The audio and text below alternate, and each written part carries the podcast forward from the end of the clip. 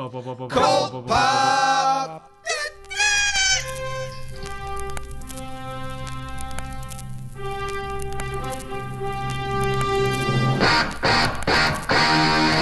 Oh, I got a live one here.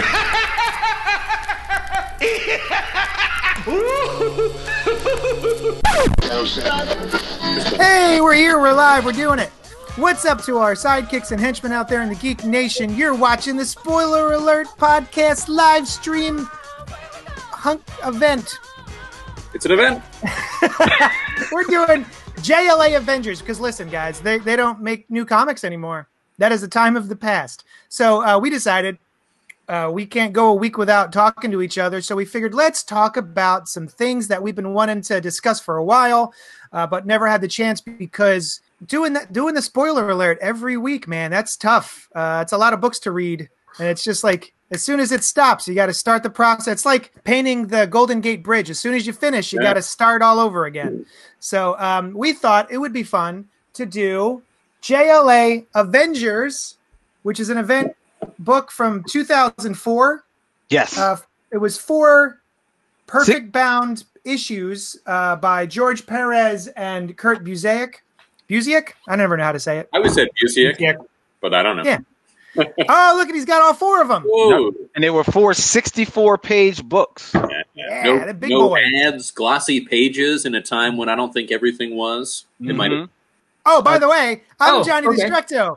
With me this week is Len Cruz Webb, aka the Bat Tribble, and uh, Brian Lieb Hey, from BrianLiebDesign.com, and, and Noel Bartocci. Please go ahead. So, by virtue of the fact that we're only really talking about one book, we figured that it would be it would behoove us to do kind of like a state of the union in the comic book industry, talk about kind of what's going on, maybe mash in a little bit of old school gutter talk in there, uh, and then talk about the book. Sound cool? Sounds like a plan. Sounds like a plan. plan. So I, I pulled up a couple of, uh, I prepared a couple of notes, but I think the first thing to talk about is something that's good, that's happy. So now that there's no new comic books happening every single week, uh, a hashtag started, which was hashtag NTYCBD, which is new to you comic book day, Hmm. um, which is kind of like a, a really, really cool way that uh, the comic comics Twitter has been trying to kind of keep the conversation going about new comic books and like throwing out um, uh, recommendations and stuff. I, my favorite was uh, Chip Zdarsky pretty much tossed up Next Wave by um, Garth Ennis and Stuart Immonen, and I was just like, I haven't thought about that in forever. Warren wow. Ellis and Stuart Immonen. Warren Yes, Warren Ellis. Yeah, yeah. and it's Uh, amazing. it is amazing. We should read it. We should do it. Have Um, fun. Get rid of it. uh, but I thought it was really cool. And then like start the conversation. Have you guys picked up anything new this week, or um, went back in your stacks and read something that you hadn't been reading before? Yeah, so it's new comic book day, but then we just toss in new to you. Yeah. Have you guys been reading anything different or new or catching up? Len, Um, well, let's see. I caught up on Black Hammer. I caught up on Dan Slott's Fantastic Four. Um, what is it? Not new to me, but it was new to somebody that I was talking to the other day. Um, I was doing kind of like watching. What the hell were we watching? I can't remember. I forget what the hell we were watching. But I was watching something while on the phone with uh, Ariel Johnson of Amalgam Comics who is the uh, uncanny triple uh, on Black Tribbles. So because she's a huge X Men fan, and somehow the conversation got to talking about Teen Titans, and I had mentioned about Teen Titans and X Men team up from 1982, which she not only had never read, she was unaware that it had ever happened. Wait a second. Whoa. It did? Oh, it happened. wait, what? Oh, you didn't know about this, Noel? Yeah. In Okay. night? Okay, okay, because I know, wait, wait, I know, wait, wait, because- I, I, I know where you're about this to is go. gonna- No, Wait, wait, wait, wait. Okay, This is this is like a teaser for later though. Like in all of the in the research that I looked up, they talked about how they canceled this back in 82 or 83 because this book, uh, JLA Avengers, was pushed off. no, you So read it actually what, happened? what the notes that you read. I think you may have just either they they are wrong or you misread them Probably. because what they were both. Probably both. because what they were referring to was what was canceled was the sequel to X-Men Teen Titans. X-Men Teen Titans happened. It happened in 1982. Um, it was written by Chris Claremont, famously drawn by Walt Simonson, and it features the X-Men and the Teen Titans getting together to battle Darkseid, who was brought back Dark Phoenix. Yes, I love it. it was stuff. epic. Was it though? It, it actually was kind of cool. It's actually well, a cool I, book. I, I see what Noel is saying. Um, it was epic. Hmm. Does it hold up? Do we think? It does. And Okay. my proof of it is is that in having this conversation with Ariel, who had never heard of it, just like Noel, I went and purchased the book on the sly for her, had it delivered to her home. She read it and said, "Oh my god, I never knew this existed. This was so cool." I don't remember the format of this. Was it? Is it a single issue or is it like a collection? It's a single issue. Oh, okay. Wow. was big, right? Like I think it I- it may be 64 pages because like I had it delivered to her, so uh, I don't remember. But it's it so it may be 64 pages. Uh, Was but it readily available? How much was it? Yeah, would you go on eBay or something? I I bought it um Amazon. I bought it off of Wow. Amazon. And Oh, now like the marketplace, like a seller on Amazon. it probably was uh, Yeah. because it took like about a couple of weeks. Like it wasn't like Yeah. well, but now Amazon. I can't even say that because Amazon, even for Prime, is pushing stuff back unless it's essential. You Sure. know. But um, Yep. but I don't remember it costing like crazy. Like I didn't have to drop like fifty dollars and nothing like that for it. Oh, okay, cool, nice. Mm. Um, I'm sorry, Noel. What were you gonna ask? I was like the logistics of it.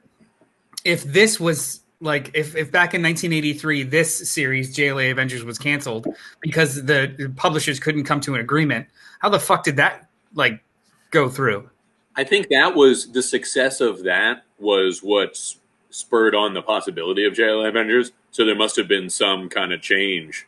No, it's the other way around. 1979 is when like this was a sparkle in everyone's eye, and then they spent two or three years because it was supposed to be uh, Gerry Conway and George Perez. Yes. Uh, but then Roy, Roy Thomas started scripting based off of Gerry Conway's story because like it started in '79, and then it for like did nothing for like three, four years, and then in '83 he started drawing it, but then they halted that, and the the uncanny know Kirk used to. it wasn't until 84 80, like it, it still happened even though the other one was canceled how did that Here's, here's what I put forth as what could have happened is that like this was going, they wanted to get this going. Relations between Marvel and DC were okay, um, and it just took a little while to get going. Then, while things were okay, the Teen Titans X Men book came out, and then they were like, "Oh, we should also do this JLA Avengers," but something something fell apart, and then that was that. I don't know. JL, J, I mean, X Men and Teen Titans were definitely like the big comics of the time.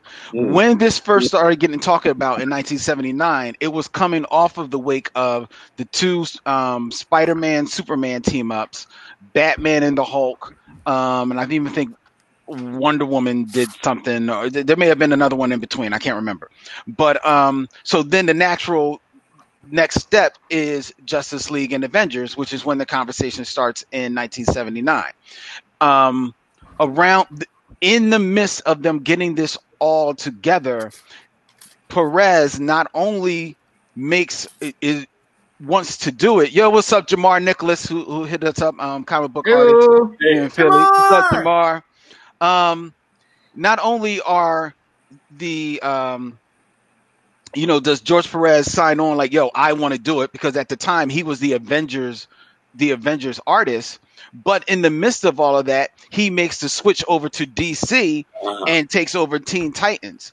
Teen Titans blows up on the same level as X Men, and that becomes a fail play. Like, well, the next thing we got to do is these two, you know. Um, but because Perez is over at DC and they decide that um, for this combination, Marvel is going to handle the production of it. That's why it's Chris Claremont and Walt Simonson as opposed to Perez, which Perez is fine with because when they say, "All right, we're going to do this and do JLA Avengers next," Perez says, "Well, then, damn it, I'm doing JLA and Hmm. Avengers." Yeah, and and like so, um, let's save it. Let's save it because there's a whole bunch of really really cool Oh, things. fuck, I'm in it now, man. I'm in it No, now. How we go. going? You can't pull me.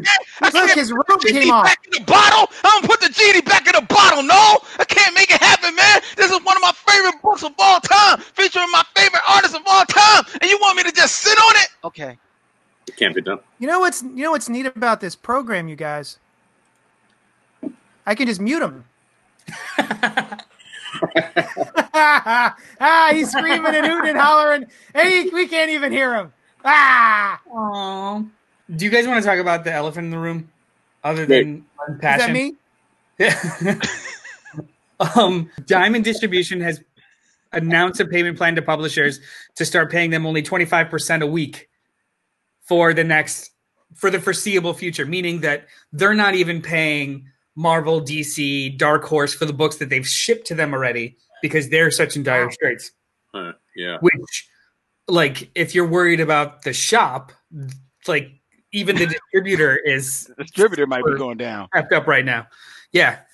Um, and, and then like to to kind of try and mitigate things like uh um or to mitigate more damage, Diamond is coming up with like other things, as in like uh they're willing to send books directly to retailers' homes if they can't get to their store. Um they are uh, they're doing something else too, but it's just Well, it's, with regard to that, um, right? I saw, um, I heard that I guess UPS in some places is no longer delivering to businesses. So that's why Diamond was like, hey, if you guys want your books, you can just have them shipped to your homes if you're doing mail outs from your home and stuff like that. So that's an option for uh, retailers as well. I did um, talk to a couple of business friends of mine, and they had told me how they both had to go to the post office recently, and it was only then that they just discovered that mail wasn't being sent to their businesses. You know, because they went there to pick up something that they had got a notice of, like you know, like something they ordered, and like, and they just happened to notice, like, hey, it had, hadn't been delivered yet.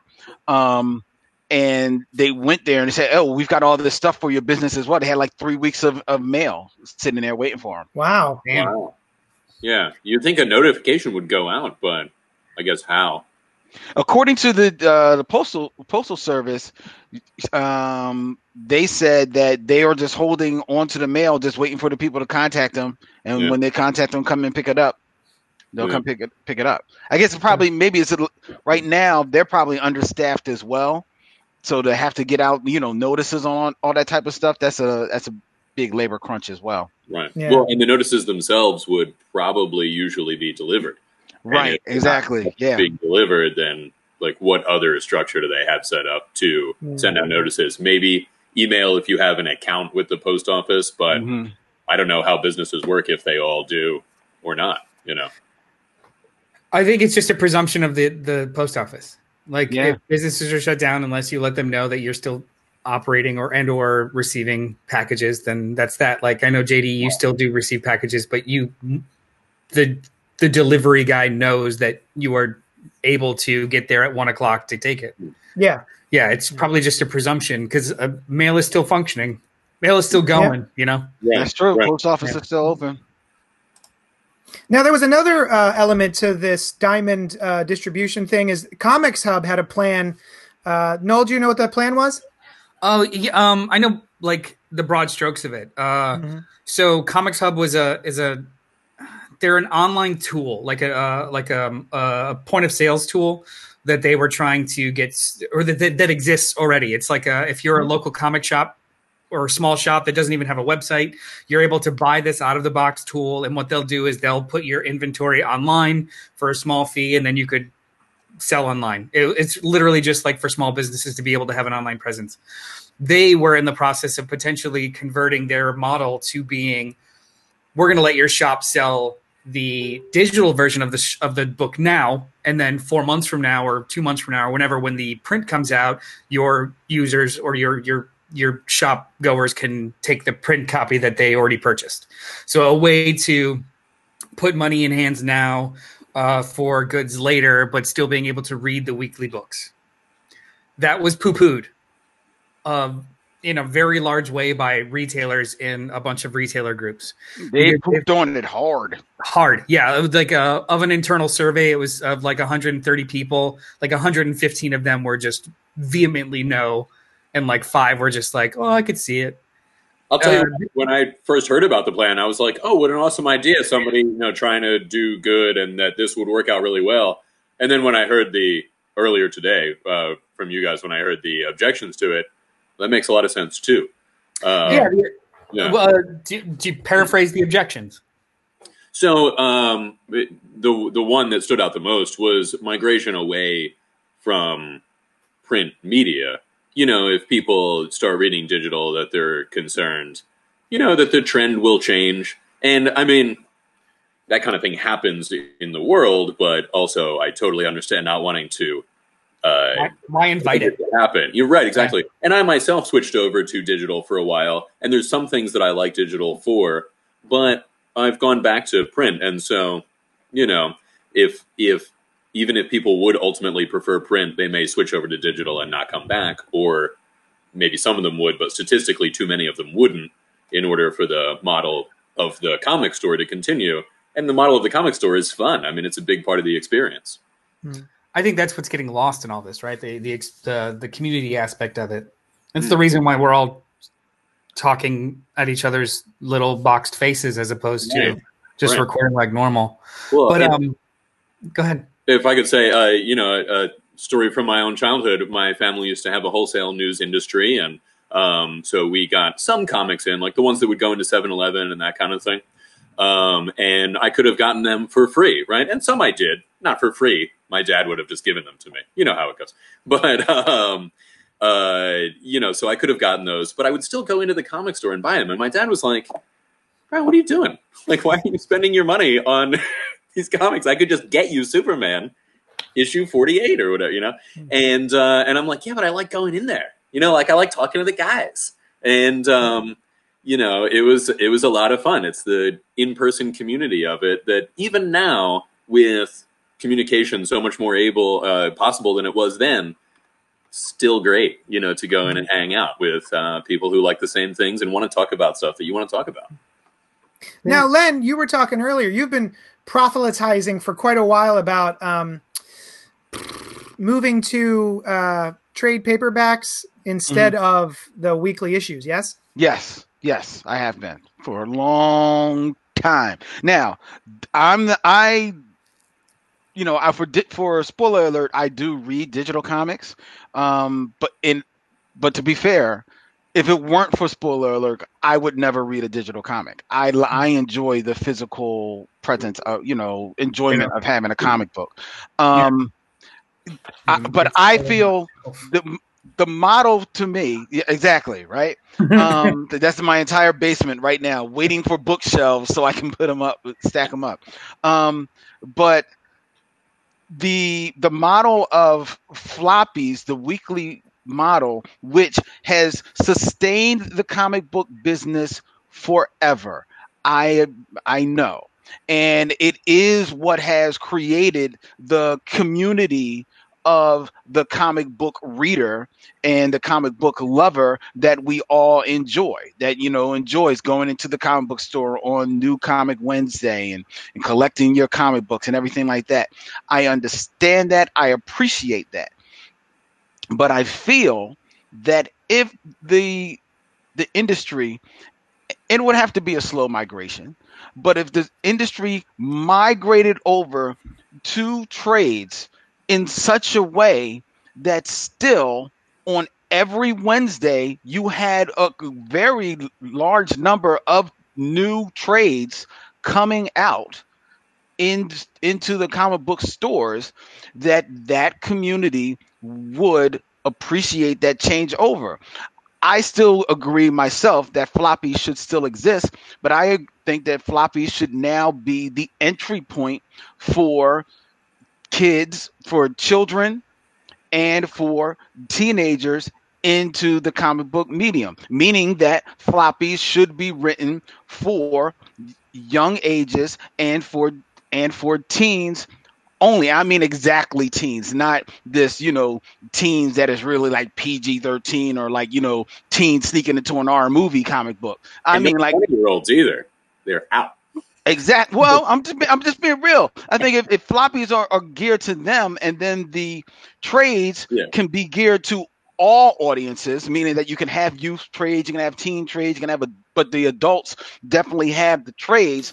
I think that in time the the um the audience that is used to buying them every week will still migrate to these comic book shops on a weekly basis to pick up their trade. They'll pick up their Batman trade. They'll, no, they'll pick up more than one trade. Because, No. I'm raising my hand to say I want to speak when you're done. Okay, go ahead. Well, then speak. I want to hear you because you're the retailer. Well, I want I want to know why.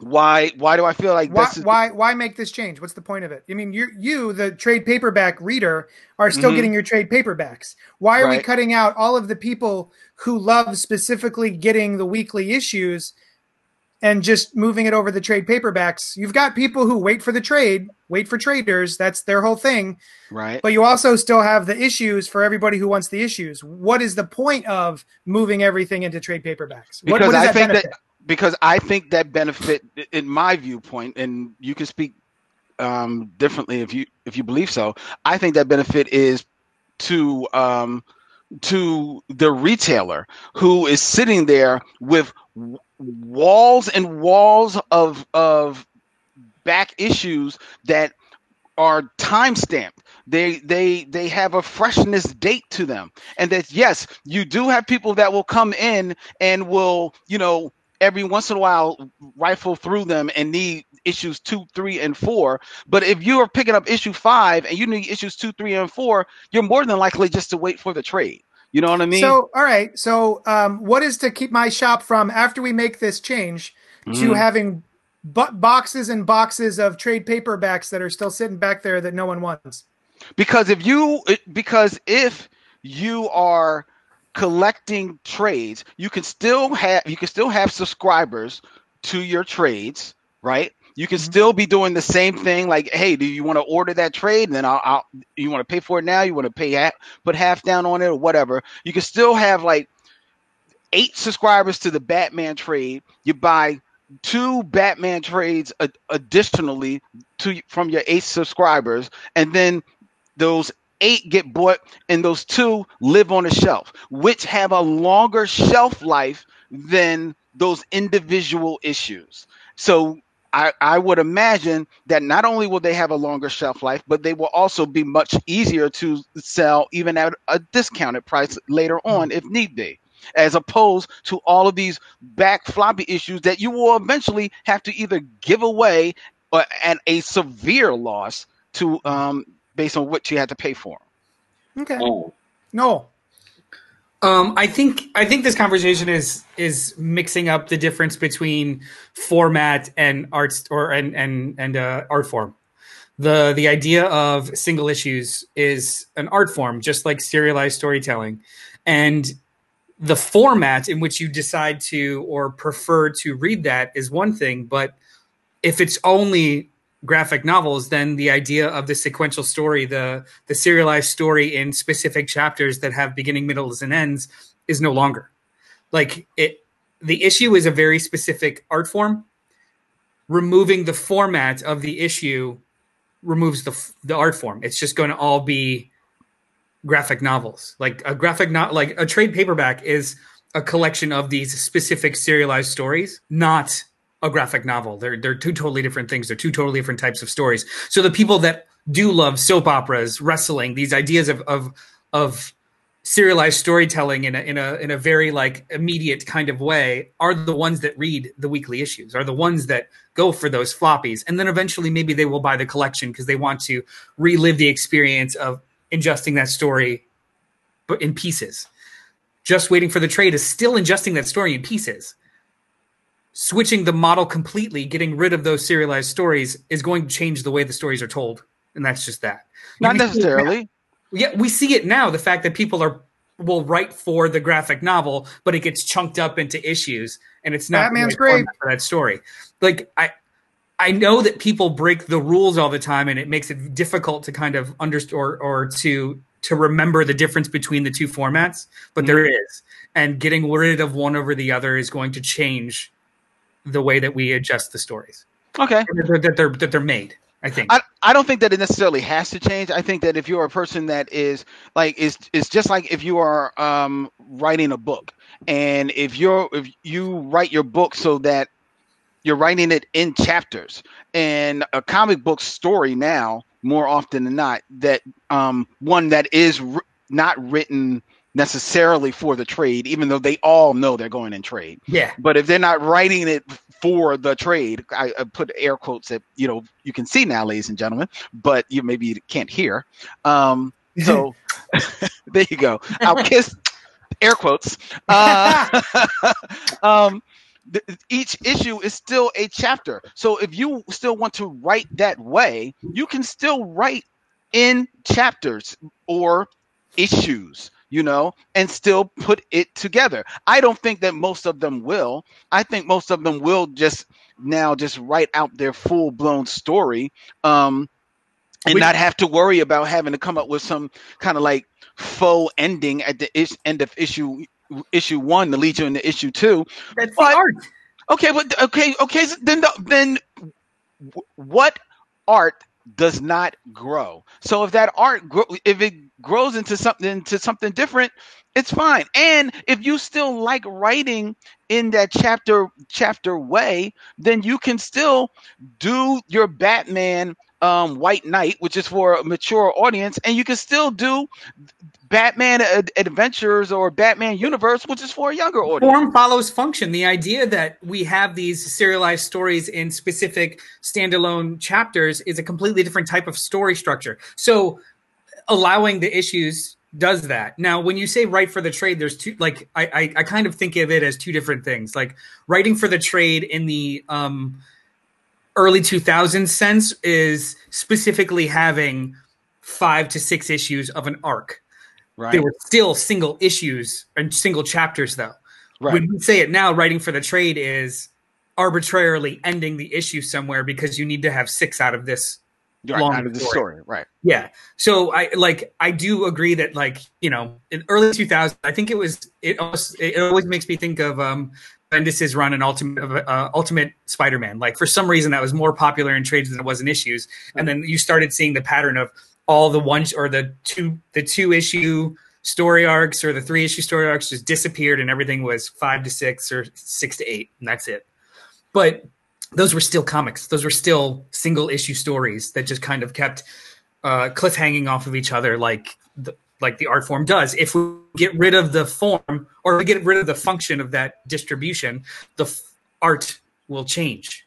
And if we're cool with that that's fine. But I, I don't think it's a one for one saying remove the single issues and everything will be fine. It's it's going to change period so as long as we're comfortable with that that's that. That's not even taking into account the fact too that if we get rid of weekly issues the small local the local business is going to have to compete with literally every single bookseller.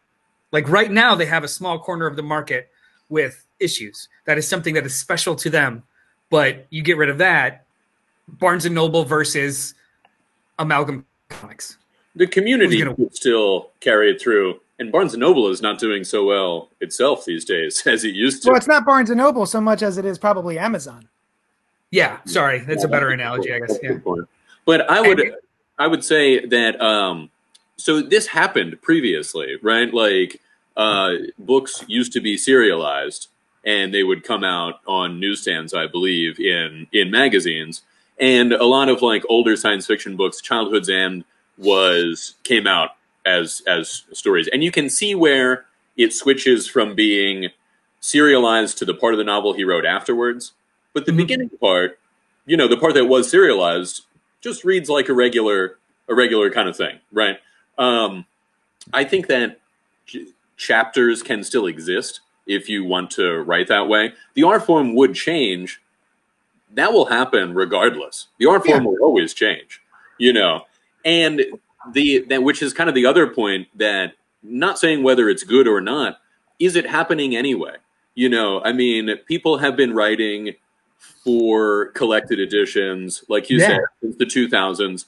That's been happening. And also, I mean, hasn't that been happening even with TV? You know, TV has gone since the 90s in less episodic and more more overarching story with a season and that is when it became more interesting than movies right and now we binge entire seasons of tv and movies have started doing shared universes with ongoing you know so it's like you have a story unit and then it becomes interesting to build upon it i just think it's the mechanic Bottle episodes. No. Bottle episodes are gone now, though.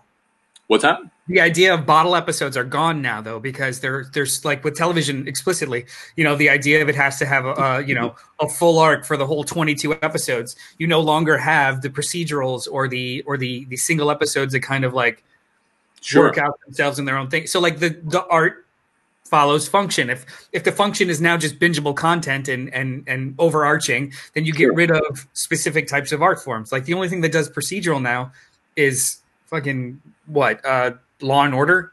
Well, first of first of all, first of all, a bottle episode on television. Actually, what that actually pertained to was uh, an episode that more or less um, happened in one location, as a, so that it was a lower budget. So that was the whole idea of a bottle bottle episode. Usually, a lot. Star Trek was famous for throwing Yeah. in a couple of bottle episodes, especially one right before the series finale, where they blew the whole the whole Mm. the rest of the budget on. Um, so that's what the whole idea of a bottle episode. Serial, um, serialized television definitely has taken over TV. Kind of like to me, as far as I, even though it did happen, it's always been a thing with soap operas and stuff like that. Um, but I think it really hit big with um, Star Trek Deep Space Nine somewhere Yeah. around like its third or fourth season. But it it also has been a bit of a curse to television as well because when your show doesn't is not successful, then people are like, yo, yo, where's the end of the story? You know what I mean? So there's a, a, a bit of um, there's always that fight against you know serial how serialized do you do it? Do you do maybe a whole season or maybe you do just a couple of episodes during a season? As opposed to doing something like cbs television which is the home of the procedurals which almost every every night Yeah. has one or two procedurals on. And a procedural now is it just become like you know this buzzword for a show that is basically has that one format is doing that one story at They're a all standalones, at a time. Yeah, pretty much they can all be standalones. Um, and Law and Order was the king of that. You know, Do you guys want to hear about like a small small segue? Do you want to hear about what Todd McFarlane would do if he was in charge? what would Sure. Todd McFarlane do? Let's keep it brief so we can get on to the actual book. It's we're in 40 minutes now. But this is 40 minutes Um, of goodness, JD. Despite that look on your face that people can see now because they usually couldn't see you looking at us in, in discuss when we were live. But now they can see that's the face that JD gives to me, Noel, and B when we go on and on and B is, and JD is like, We've got books to review. We've got books to review. We've got books Um, to Also, So, also, uh, actually, what to, this uh, face is is my iTunes won't stop starting up and playing things willy nilly. um, I am here clicking quit on iTunes, and it immediately just comes back up and starts playing something in my headphones. I don't know what it is, and I don't know how to disable it, and it's frustrating the heck out of me. So you When it- guys continue while I throw my computer out the window. But go ahead. Sorry. Um, and so anyway, uh, McFarlane did a, an interview with Forbes, and they talk. He talked about what he would try and implement to get through uh, this crazy time. Um, some of the stuff that he said, like quick highlights, was first of all, he thinks that the industry needs to have a consistent message. Mm. Whatever that message is, right or wrong, we need to be consistent, even if we have to adjust it. Um, but we need to really need to speak with one voice, not four or five different publishers running four or five different programs and methodologies. It just ends up being confusing for retailers and customers. If they put me in charge and no one wants that, I understand. Here's what I'd do. I'd take Image, Dark Horse, Marvel, and DC, the top 90% of the market, and make a message from the four of us as a unified front, one message. Uh, he then argues uh, for I'm maybe sorry. Yeah, Let's pause there.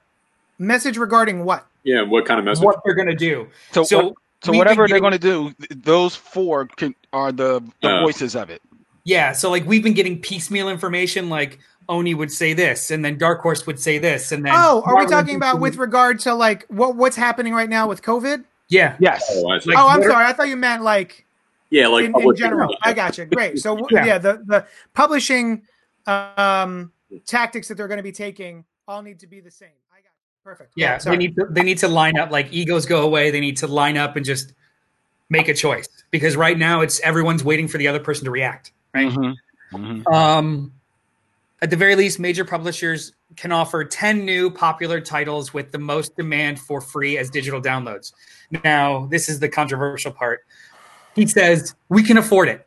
It doesn't necessarily help the retailers, but we can't allow customers to lose that exercise of being geeks, of getting their regular dose of, to keep their geekiness going with comics instead of moving on to something else like streaming video or gaming, because they will. We need to engage people in comics. And if we're not doing new comics, I don't know how we keep them interested. He was very adamant about free too, not a token number like 99 cents.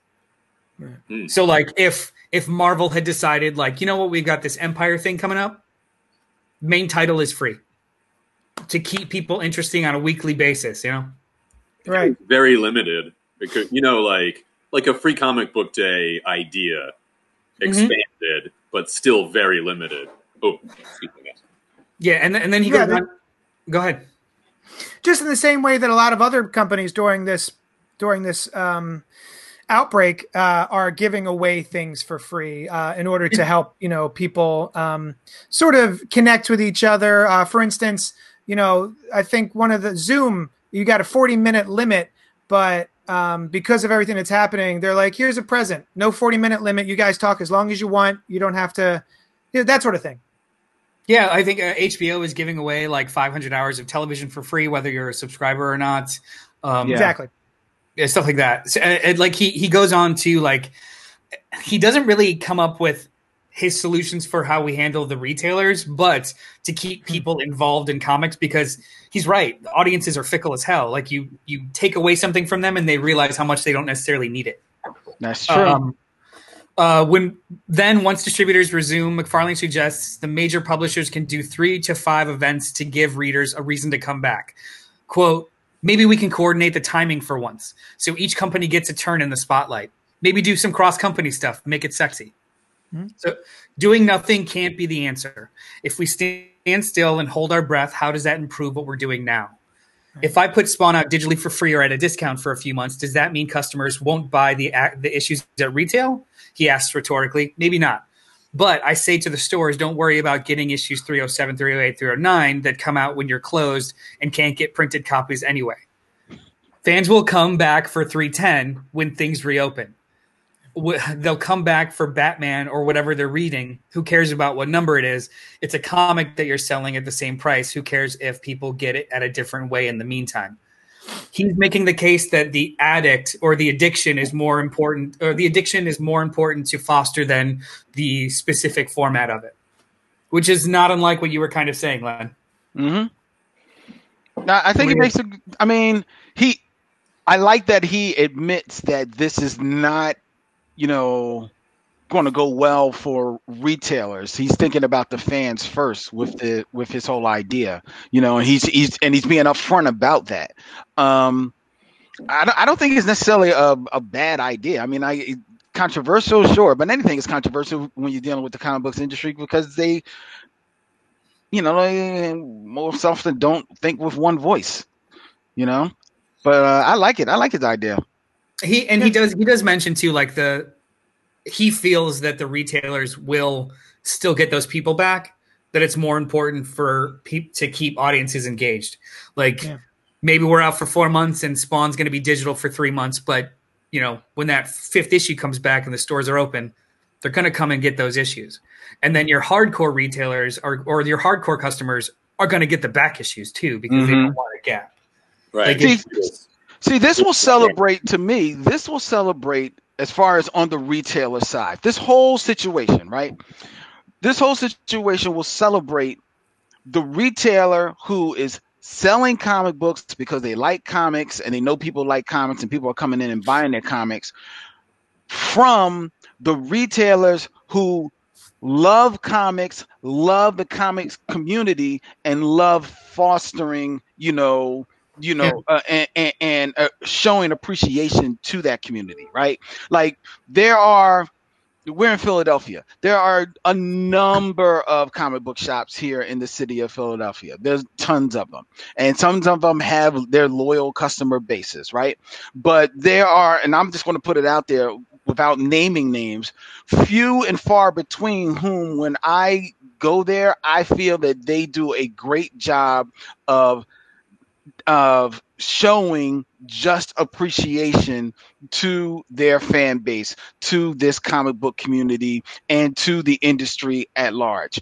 And this challenge of not being able to get your comics and people, you know, therefore finding other ways to get their geek on will separate the good ones from the bad because I think the the, the good ones their their audience will still come back. Will there be some?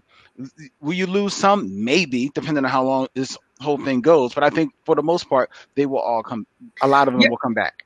I think on a more on a more like um uh personal level too. Like when when this all when the dust fades, I'm not going to stop being an issues reader, but I might pare down my list and start adding a couple of trades like is the the immediacy of certain stories is different however i still I still personally find the value and the excitement of the weeklies. Same. Yeah, and and honestly, too, uh, I'll I'll be completely honest. The uh, this slight downtime has allowed me to start sorting some single issues, and I've been selling runs online. Like I'd rather have this in a collection. Do I think that I shouldn't have gotten it in issues? No, I fucking loved the issues. But when I go back to reread it, I'd rather have a trade. So I like I'll sell that, and then maybe someday down the line when I want to read it again, I will order it through JD. Stuff my like that. Like my stepdad did that with the early issues of Fantastic Four and I think X Men, and then he was like, oh, "What do I need these issues for? I got the trick." Ah! I know, right? Ah! Yeah. I mean, I read I read Batman White Knight and sold the issues for sixty bucks because hmm. people wanted the issues that bad. And I'm like, I'd rather have the trade if I'm going to reread this. It's fine. It's unlikely to be as landmark as X Men number. Exactly. but he you hush your mouth, Brian. Batman White oh. Knight was all that. You, that's Randy says, you never know. Randy chimed in and he says, "Amen, gents." Sweet. Hey, Randy. How come you don't like my shirt? Because it's not his logo. I know. I mean, the color scheme is fine. Oh, I didn't know there was a microphone in that R. That's yeah. cool. That's yeah. cool. Yeah, it's a nice logo. Yeah, it's tight. Yeah, the guy that did that logo is is dope. Oh, it was me. JLA Avengers by uh, Kurt Busiek and art by George Perez. 20 years in the making, the most highly anticipated crossover event in comics history has finally arrived. the most powerful characters in two universes collide as DC's premier superheroes meet Marvel's. Superman, Batman, and the other members of the JLA join forces with Captain America, Iron Man, and the many other Avengers to fight a threat so immense it threatens two entire dimensions. So Noel was uh, very kind and wrote up a brief history, and I will read it to you now. First issue premiered in September of 2003, and the final issue in March 2004 after a three month delay between issues three and four. Originally conceived in 1979 by Gerry Conway with art by George Perez, plot at the time had to do with Kang and time travel. Roy Thomas was to script based on Conway's story. Cancelled in 1983, even though Perez had 21 pages already penciled due to editorial disputes reportedly instigated by Jim Shooter. This cancellation also caused the cancellation of a planned sequel, The Uncanny X Men and the New Teen Titans. Uh, which already existed. Uncanny X Men and Teen Titans had a crossover event. It was one issue, um, and they had planned a sequel, but because of all of this hub- hubbub, um, that got canceled, sadly. Uh, an agreement was reached in 2002 that writers Kurt Busiek and Mark Waid, both writing Avengers and JLA respectively at the time, with alternating issues being in each team's book. The publishers could not come to an agreement, and by the time they did, Waid was no longer available. Perez was also under an exclusive contract with CrossGen not GrossGen as he typed, CrossGen, but Yeah, had a specific clause in his contract for this book. Uh, it was originally released as released as four Prestige issues. In 2004, it was reprinted as a two-volume, oversized collected edition with the original Perez pages from 1983. In 2008, it was reprinted as a trade paperback. It has been out of print ever since. Um, And JD, what a shame! Is that crazy? That yes, you have my collected edition there with you, right? I do. I took okay. Step one: I take off the um, I'm about to say 'cause The that's not dust how I gave it to you. I take I take off the dust covers because I'm afraid of damaging them. They're so they're always so um, delicate that I take the dust covers off and I, I'll read the the book uh, without the dust covers. You know, So yes, I, I do have. Len was nice enough. Uh, what? 38 years ago to lend me this. yes, It's a before it came out. It's a lovely box set with a slipcase cover. Look at that. Yeah, it's essentially an absolute. They're just not allowed to say absolute Upside because down. it's not exclusively DC, right? Right, exactly. Yeah, uh, and it's it's got two books. It's got the main uh, JLA Avengers crossover event, all four issues, and then it has a separate hardcover, which is um, some behind the scenes stuff, some interviews, and all 21 pages that George Perez had previously drawn, which got scrapped. Now that behind the scenes stuff, because we're going to be talking about the book uh, in general, ladies and gentlemen, but that behind the scenes stuff is crucial because not only does it spell out the the mind bending story behind behind the scenes that went um, in the creation or of the the first book that never happened, it also reprints the dueling editorials that DC and Marvel published in all of their comic books of the day, where the editors in chief, who I believe were Jim Shooter and Carmine Infantino, give their dueling dueling points of view of exactly why this did not happen. Yeah, it was. Uh, it, Dick, it, Dick Gior- Giordano, isn't it? Oh yes, Dick Giordano. You're right. You're right. it was just egos, egoing egos Yes. of the ego in the in the room. Yeah. It was. So, it, uh, it was Len, a fun can read. you- Can you paraphrase uh, each each of their um, versions? Do you remember? Because I haven't gotten around to reading that part yet. I was up till 3 a.m. finishing just the main book. Because I got to tell you, man, take a look at this. Look how thin this book is. When you handed me this, I was like, this is a tiny little baby book. I could read this like that. It's going to be so quick. Uh, it took me quite a while to get through. Yes. Yes. Uh, I was I was like drowsily flipping pages at 4 a.m. being like, is this is this over? Um, Did you even wasn't- any of it then? Yeah, yes, I did. Um, not that I wasn't enjoying it, but at the end there, I was like, all right, guys, come on, goodness. Yeah, if, if I remember correctly, like uh like no hint of that. Gerry Conway and um George Perez were assigned to do this book because this was going to be um you know like the big book um and at that time George Perez and Gerry Conway were the, the writer and artist on the JLA um George Perez having just come over to DC um and they went and kind of like blocked out a script and the whole idea was that it was supposed to go over to Jim Shooter. He was supposed to give his okay on on stuff and then they would keep keep it moving. Well Perez excited to get started said well I'm sure this is pretty much just going to be like you know he's just going to make a couple of changes. I'm going to get started drawing. Cuz you know George Perez like yo I want to draw this. This was my dream book. This is George Perez. This was literally his dream book to do. Um so, but Jim Shooter not only takes a long time getting back to them with any of his corrections, but then he has a host of corrections that he that he once made, and then him and Dick Gior- uh, Giordano basically go back and forth, um, because Jim is like, well, ain't nobody tell George to start drawing. This this shit ain't right, and Dick is like, yeah, but like, how right is it? I mean, we can kind of fix kind of some of this stuff in the room. I mean, come on, Yeah. it's JLA Avengers. We're not talking about Catcher in the Rye. Let's Yeah. like just just get this book done. And Jim is like, uh, fuck you. I want this book to look a- certain way. Some of his points are right because Perez, having been away from Avengers a little bit, was drawing some of the characters in the wrong um, Mm. costumes. He didn't have like what was supposed to be present day Avengers. He didn't have all of the Mm. the exact present day Avengers at that day. You know, supposed to be in the room, even though the whole idea was that anybody who was ever Avenger was supposed to be there.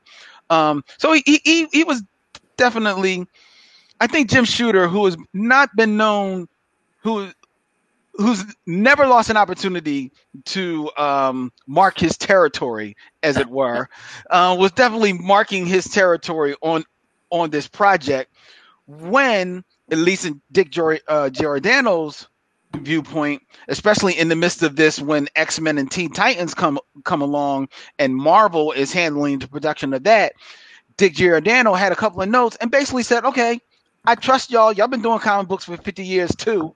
Take it away and make it run. Just don't let my characters sound like jerks, and we'll be all right." Um, but Jim wasn't having it the same way.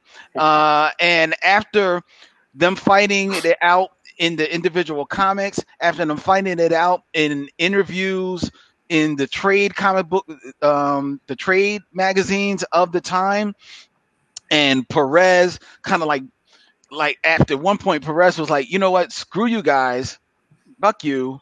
I'm I'm not doing anything else, and I'm not I'm not going to do it. And they's like, well, we can't do it without uh, George. Um, and jo- and George Perez did this big interview where he took a massive poop on Jim Shooter. Um, they basically said, "Nah, this is it's it's not going to happen," and that got canceled. The sequel to JLA, I mean uh, X Men Teen Titans, got canceled, and that was the end of any crossover between them for like I mean like almost ever. You know, well, there, was, uh, there was the DC versus Marvel, which had some build up to it. I remember there was a Green Lantern, Silver Surfer, and a Superman Fantastic yeah, Four. yeah, for a long time, yeah. Herald. Oh. Uh, and then the amalgam stuff was after, and then Well, the amalgam stuff came in the midst of the DC versus JLA yeah, because that was a special event.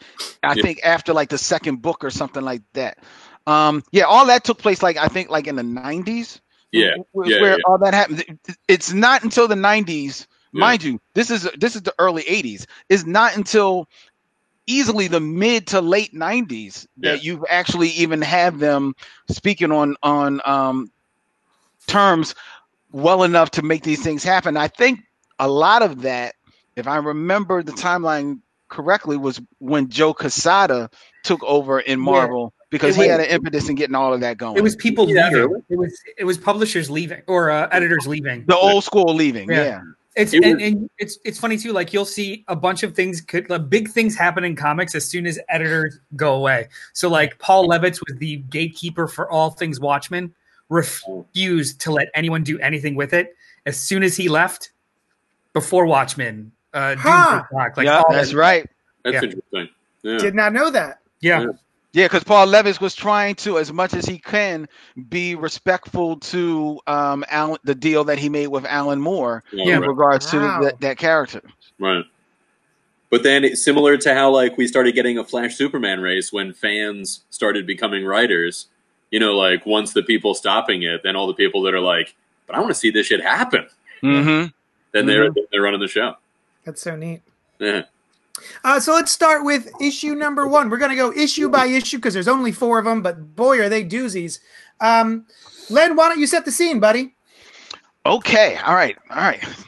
Uh, the scene is set when Krona, who was uh, this real, he, he's he's a guy who wants to d- discover the the the beginning of the world. That's his whole mission. How did this all start? So he goes on this this bent. He, the book opens. He's killing multiverses. He's destroying multiverses, all in his quest to, to to determine how did this whole universe start. Now I don't He's a- know. he's How a Green you- Lantern villain, right? He, I think he is from the the world of Green Lantern Yeah. originally. He's Oan. He's a guardian. Before they were guardians, he's an Oan or a Maltusian who um, broke their. He Yeah. built a time viewer to look past the beginning of time, and he The hand. hand, and then he tried to look past the hand, which was forbidden. And in doing so, he uh, he like shattered everything and he joined the end of the universe to the beginning, removing billions of years, and that's why they feel responsible to like you know start the Manhunters and then the Green Lantern Corps. Ah. That they introduced evil into this universe. That was in Ganthet's tale. I'm not sure if that was around before that. The Hand, I think, was, and Chrono The Hand Trigger was. earlier was. That was yeah, his the hand was. yeah. And then, like, I think John John's uh, p- post Blackest Night, Geoff Johns did a whole bunch of stuff with Krona in the beginning of the universe, and the whole, Mm, that's yeah. the only reason why I really even know about it. Well, Oh, Krona, I mean, my first introduction to Krona was actually in Crisis, the original Crisis on Infinite Earths, because he's kind of introduced there a little bit the whole idea of hi- him wanting to see, like, you know, the creation of of, of the universe. Hmm. So anyway, the book starts and he's he's destroying un- universes Through something that he calls the coronavirus. he I'm gonna go. please uh, um yeah so he's he's destroying all these universes and then and you'll y'all correct me if i'm wrong somehow he looks upon the marvel universe and comes across the grand the grand master Yeah. It's Um, yeah, it's as far as we know right now. It's somehow I think that is elaborated upon uh, later, on Yeah. Yeah, yeah. Yeah, and the Grand Master, who is the only way I could describe the Grand Master, he al- always came across to me as a cross between the Collector and this world's greatest chess player, because he always had like a collection of stuff, Yeah. and but he was always about a game. You know what I mean? I th- always I always thought they called him Grandmaster because they couldn't call him Game Master or Now is Dragon that is that the is that the guy who's played in um Thor Ragnarok Yes. Goldblum. But by Jeff Goldblum?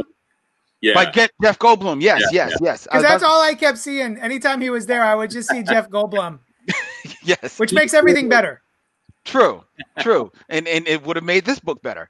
Um, but um, yeah. So the Grand Master, who you know, he's about to destroy the Marvel universe because um, well, no, I think somehow Krona lucks upon knowing about Galactus. So Mhm. and and Galactus can maybe like fill in the blanks of you know how the universe started.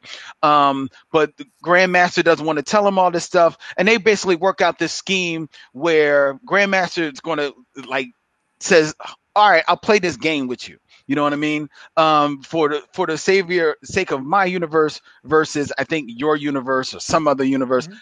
I don't fucking remember.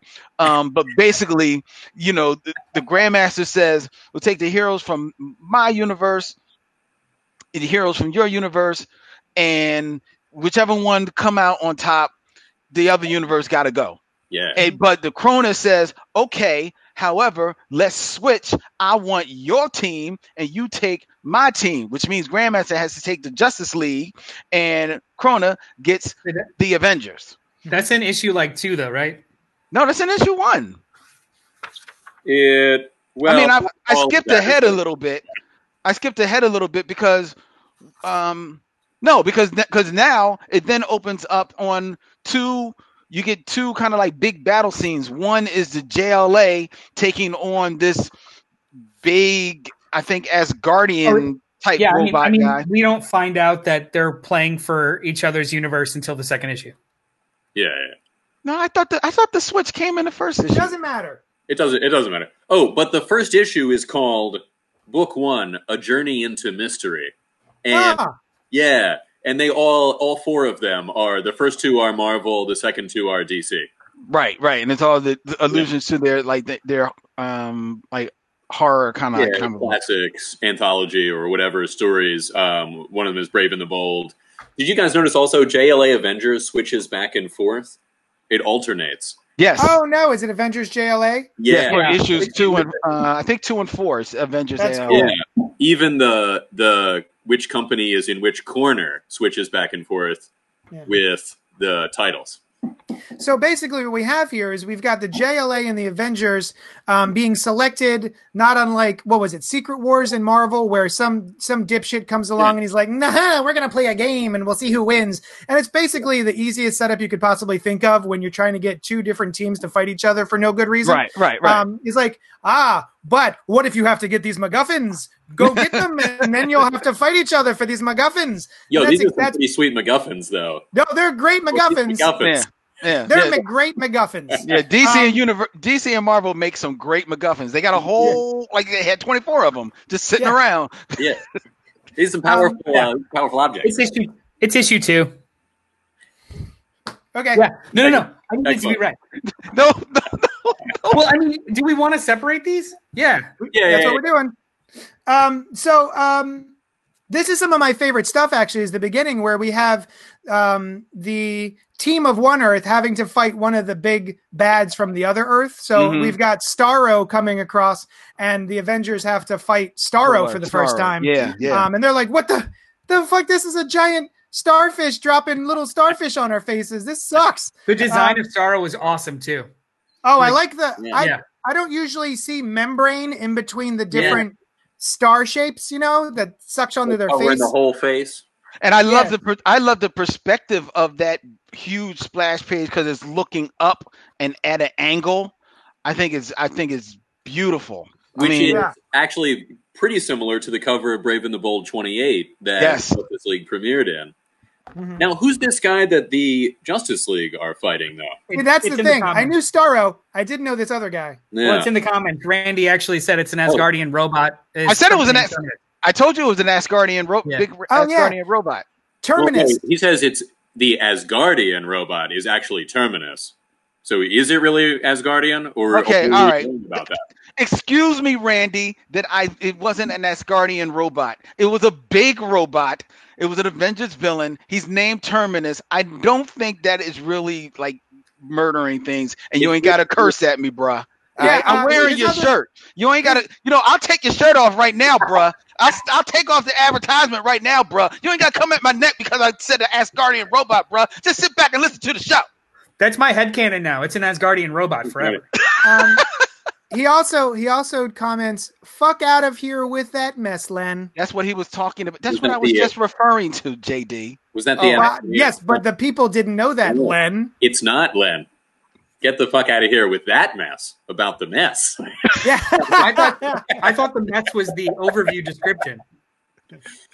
Or was it Um, the Asgardian part? I don't know. Who knows? This We is don't not know. spend too much time with Randy. Anyway, what happened? So this first issue I thought was awesome. I, so Le, um, Noel had been um, commenting in our we have a, like a little spoiler alert chat box, and uh, Noel was commenting about how much trouble he was having getting through it, and uh, he just wasn't enjoying it. So, uh, and also my personal experience is when this came out in 2004, I believe I was working in a comic book store, and there was a lot of hubbub about it. There was a lot of um, excitement, and uh, the first issue came out, and I was very excited to read it and uh, I did not care at all. Really? Um, I got through the first issue and I was like, I don't give a crap about this. This means nothing to me, and I just wasn't in the headspace for it. So that plus Noel's already sort of like kind of souring the experience of like, eh, this kind of sucks, guys. This is a slog to get through.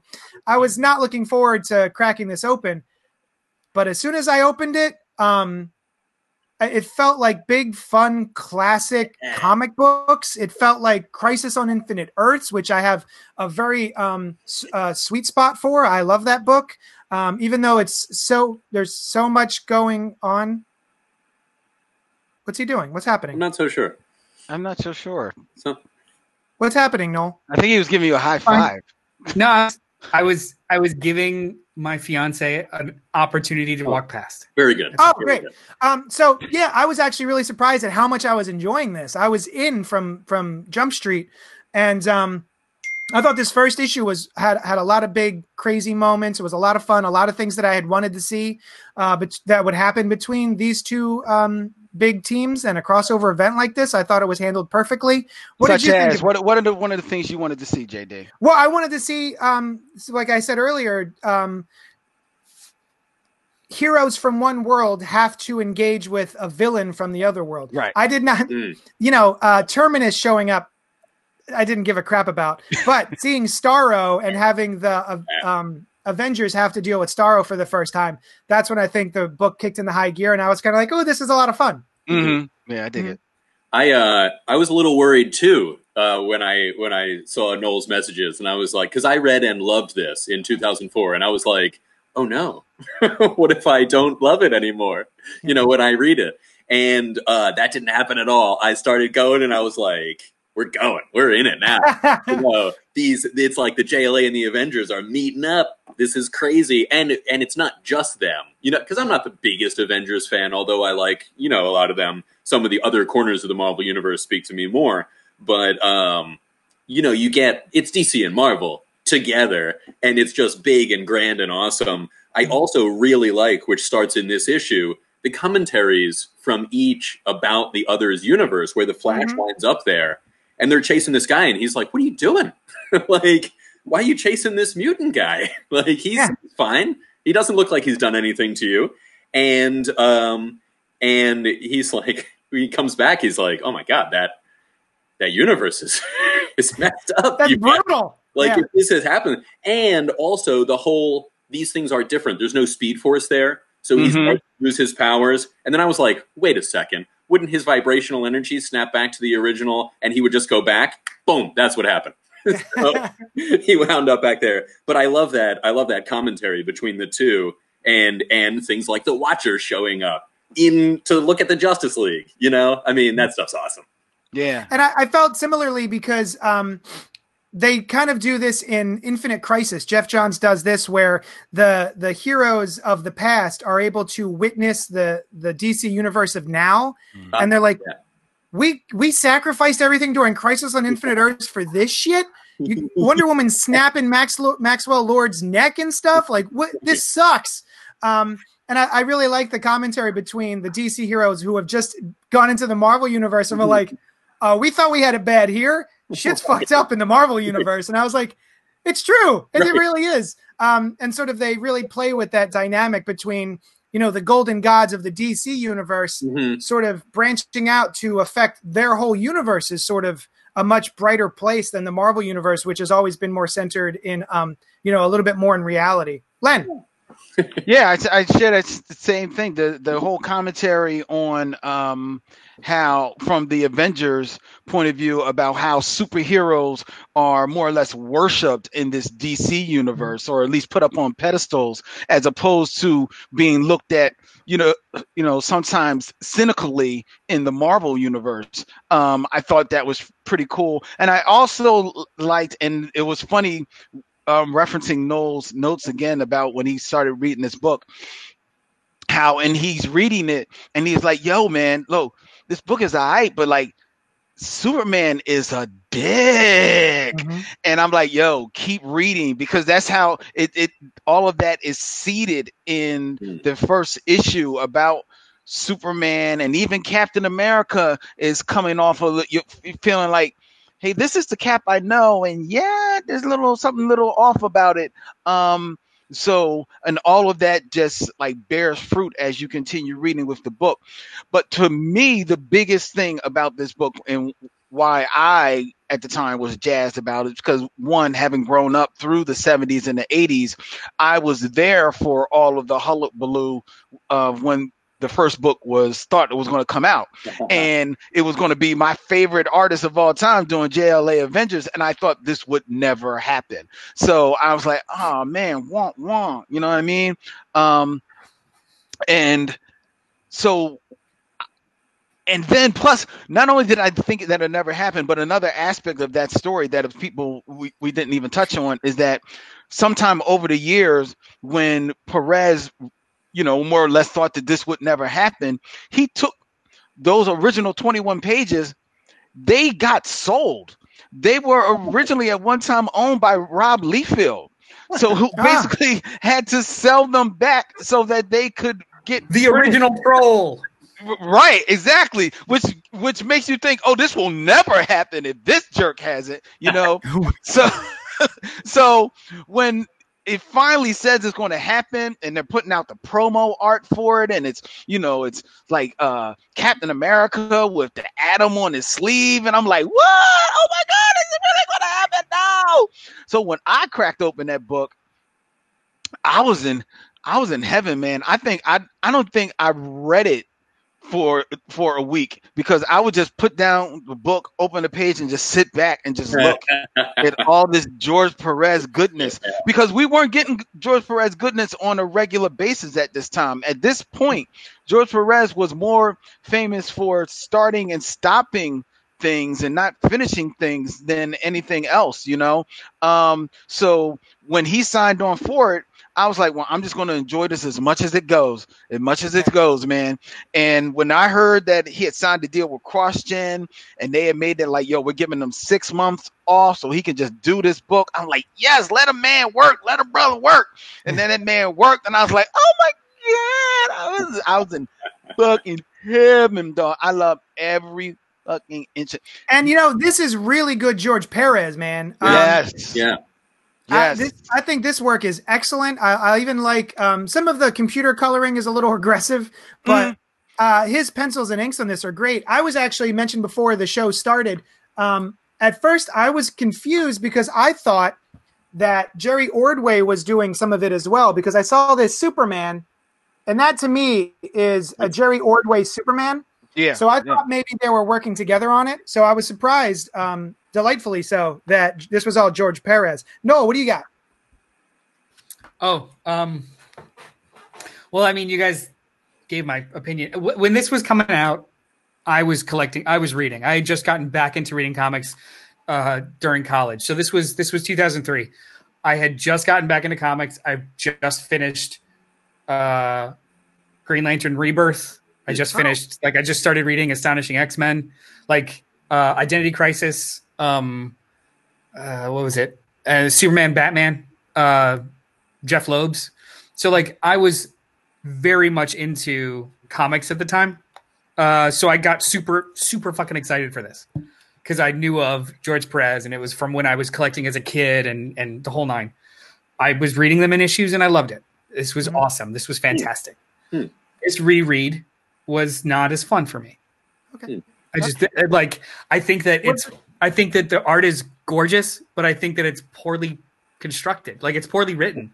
It's so very of a time that it takes me away from enjoying it completely. Like it's it's written as though it's still 1981, even though it was written in 2004 Right. or I think, 2002. I think that speaks to why when it first came out, I didn't like it because I didn't really realize that. I didn't remember at the time until you just dropped name dropped all of those books that were currently coming out. yeah, And to me, to that as a reader, um, just because of my age level at the time, I think starting at like 2000 and moving forward in that little time, that felt very modern to me. Everything that was Mhm. coming out, like um, Identity Crisis, was like modern and Yeah. you know, it was a little dark and and um, it felt like a new era in comic books.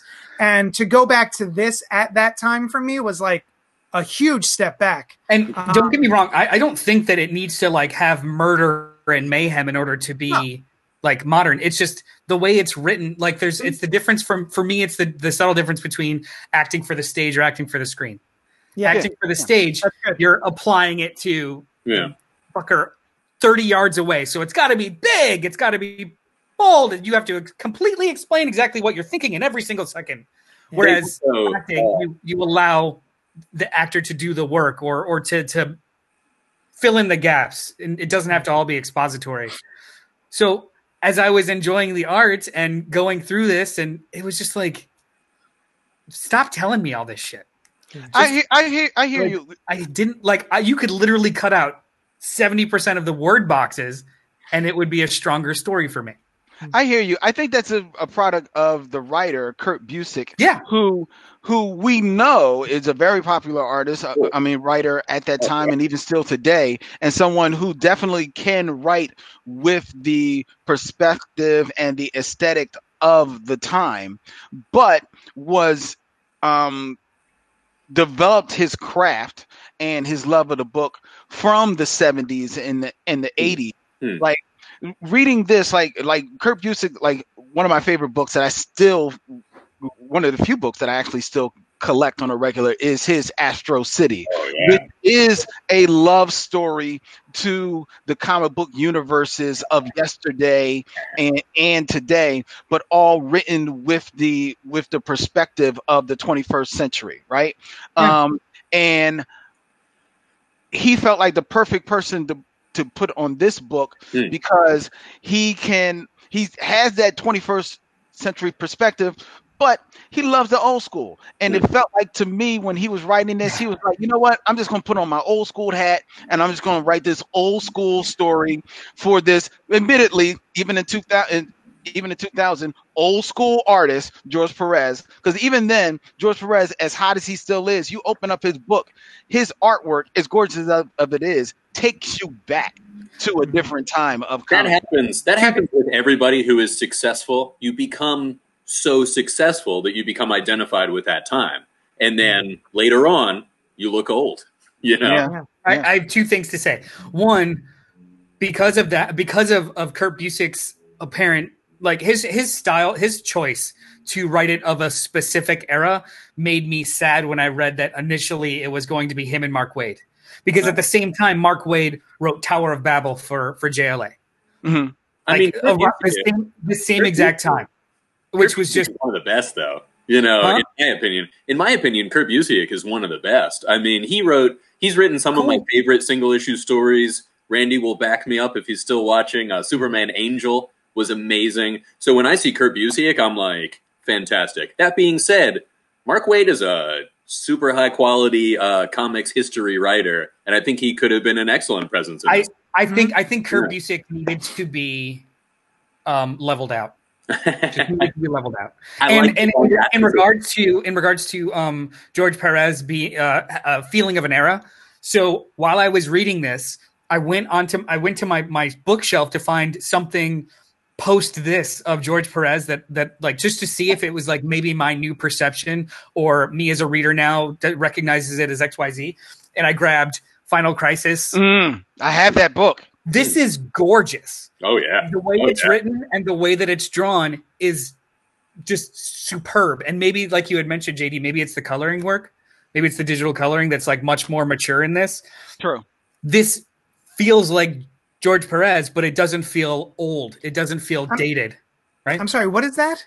That's a Final Crisis. Superman. It's a Superman and Legion of, of Three Worlds. Right. Thank you. I'm sorry. Legion of Three Worlds. I had totally forgotten about that. That was a Which- good story. which- that was which- really good. all five issues. Which I will also say that when Perez came over to DC, yes, you JD, I'm talking to you. when No, no, that was me signaling to Noah. I want to borrow that. oh, you should.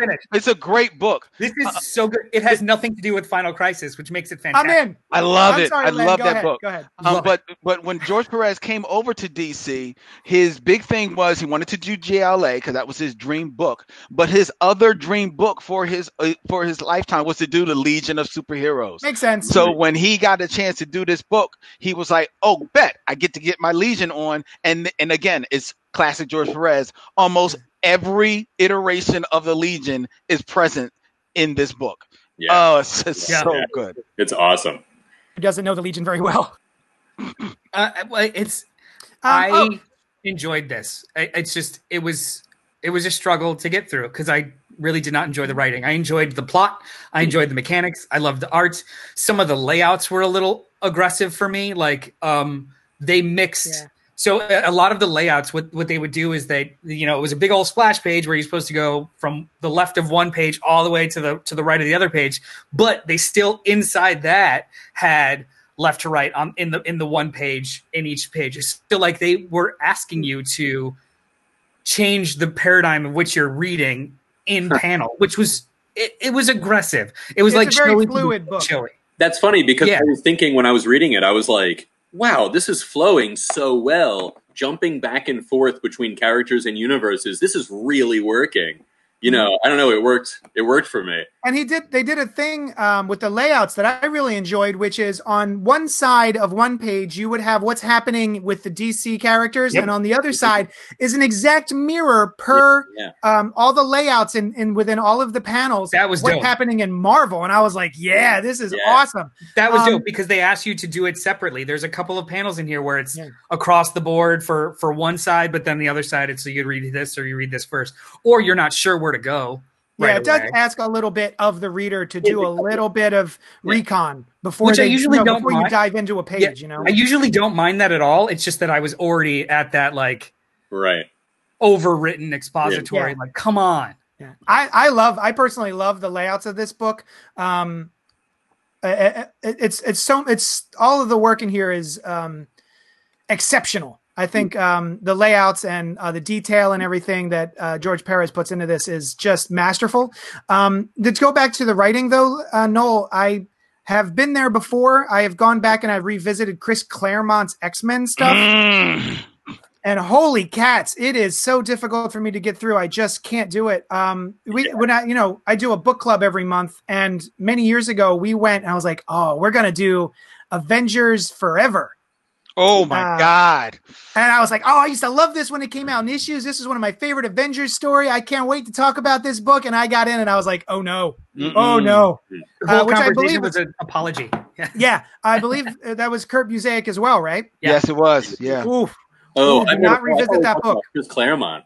Chris Claremont is one that I. So I never got into the X Men when they were popular, and then I read Chris Claremont stuff later, and I was like, oh, this is not my style at all. But I also thought he was uh better. Sorry, I thought you guys were. Didn't you say Chris Claremont? He did, but then he jumped over to But it's the same. It's the same problem. Like the the idea, like the writing style is very of an era.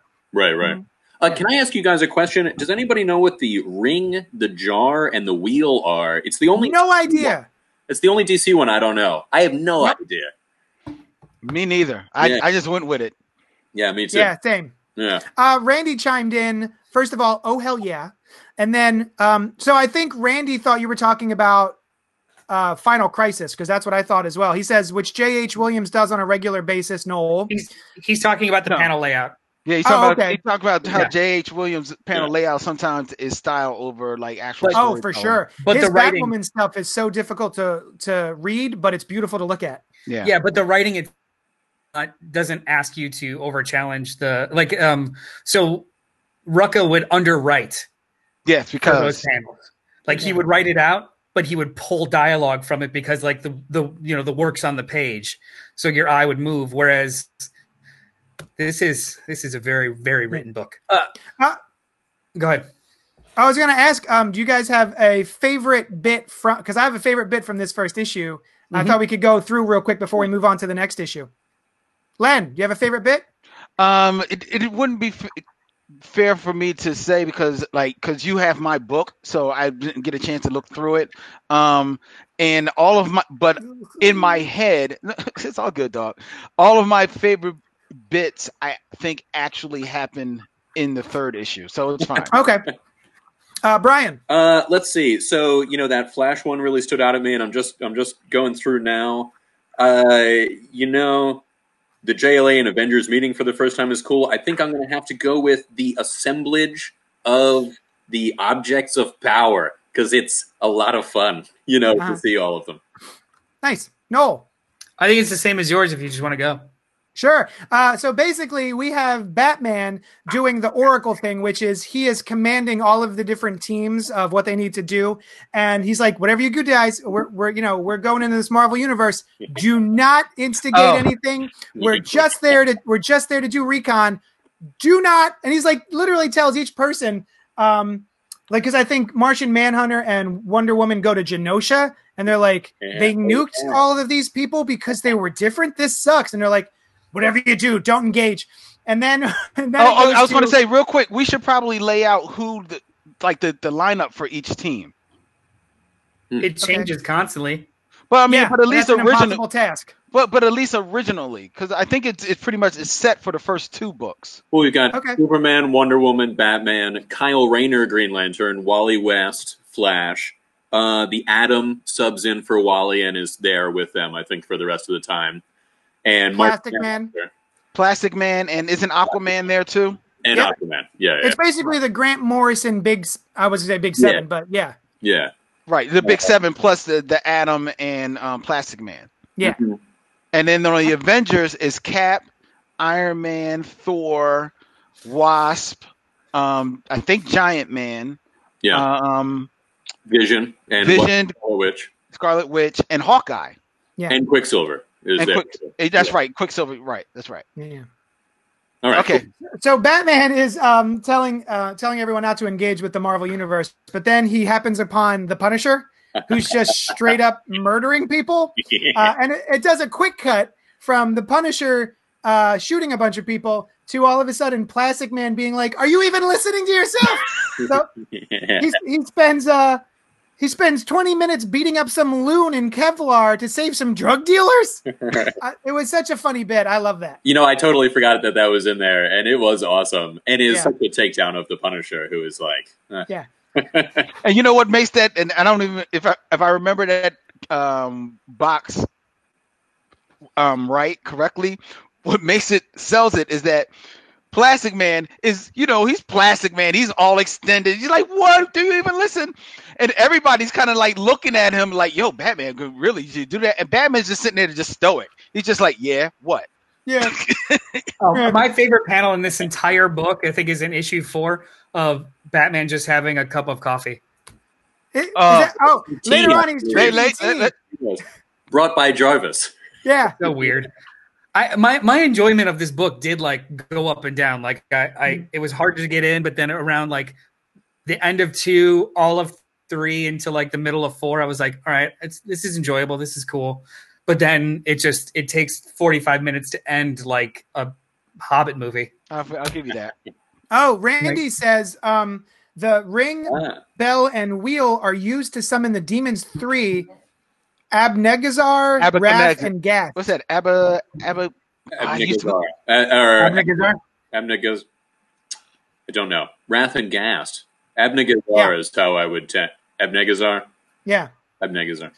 Um, Anyways, oh, I also I also really liked uh, when they go to Monster Island and Kyle Rayner is like, "Those are some great looking monsters, though." I, I gotta say, one of my one of my favorite things about this is going back to a time when we had Kyle Rayner and Wally West as the Green Yes. Lantern and Flash. Yeah. I love them, man. They they were Yeah. my GL and Flash growing up, so I was very happy to revisit them.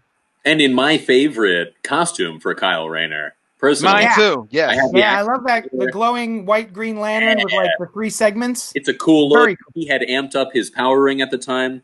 In fact, to jump ahead just a little, I remember when this came out and Barry and Hal were there, and I was like, this is awesome. You know, we get a return to these guys.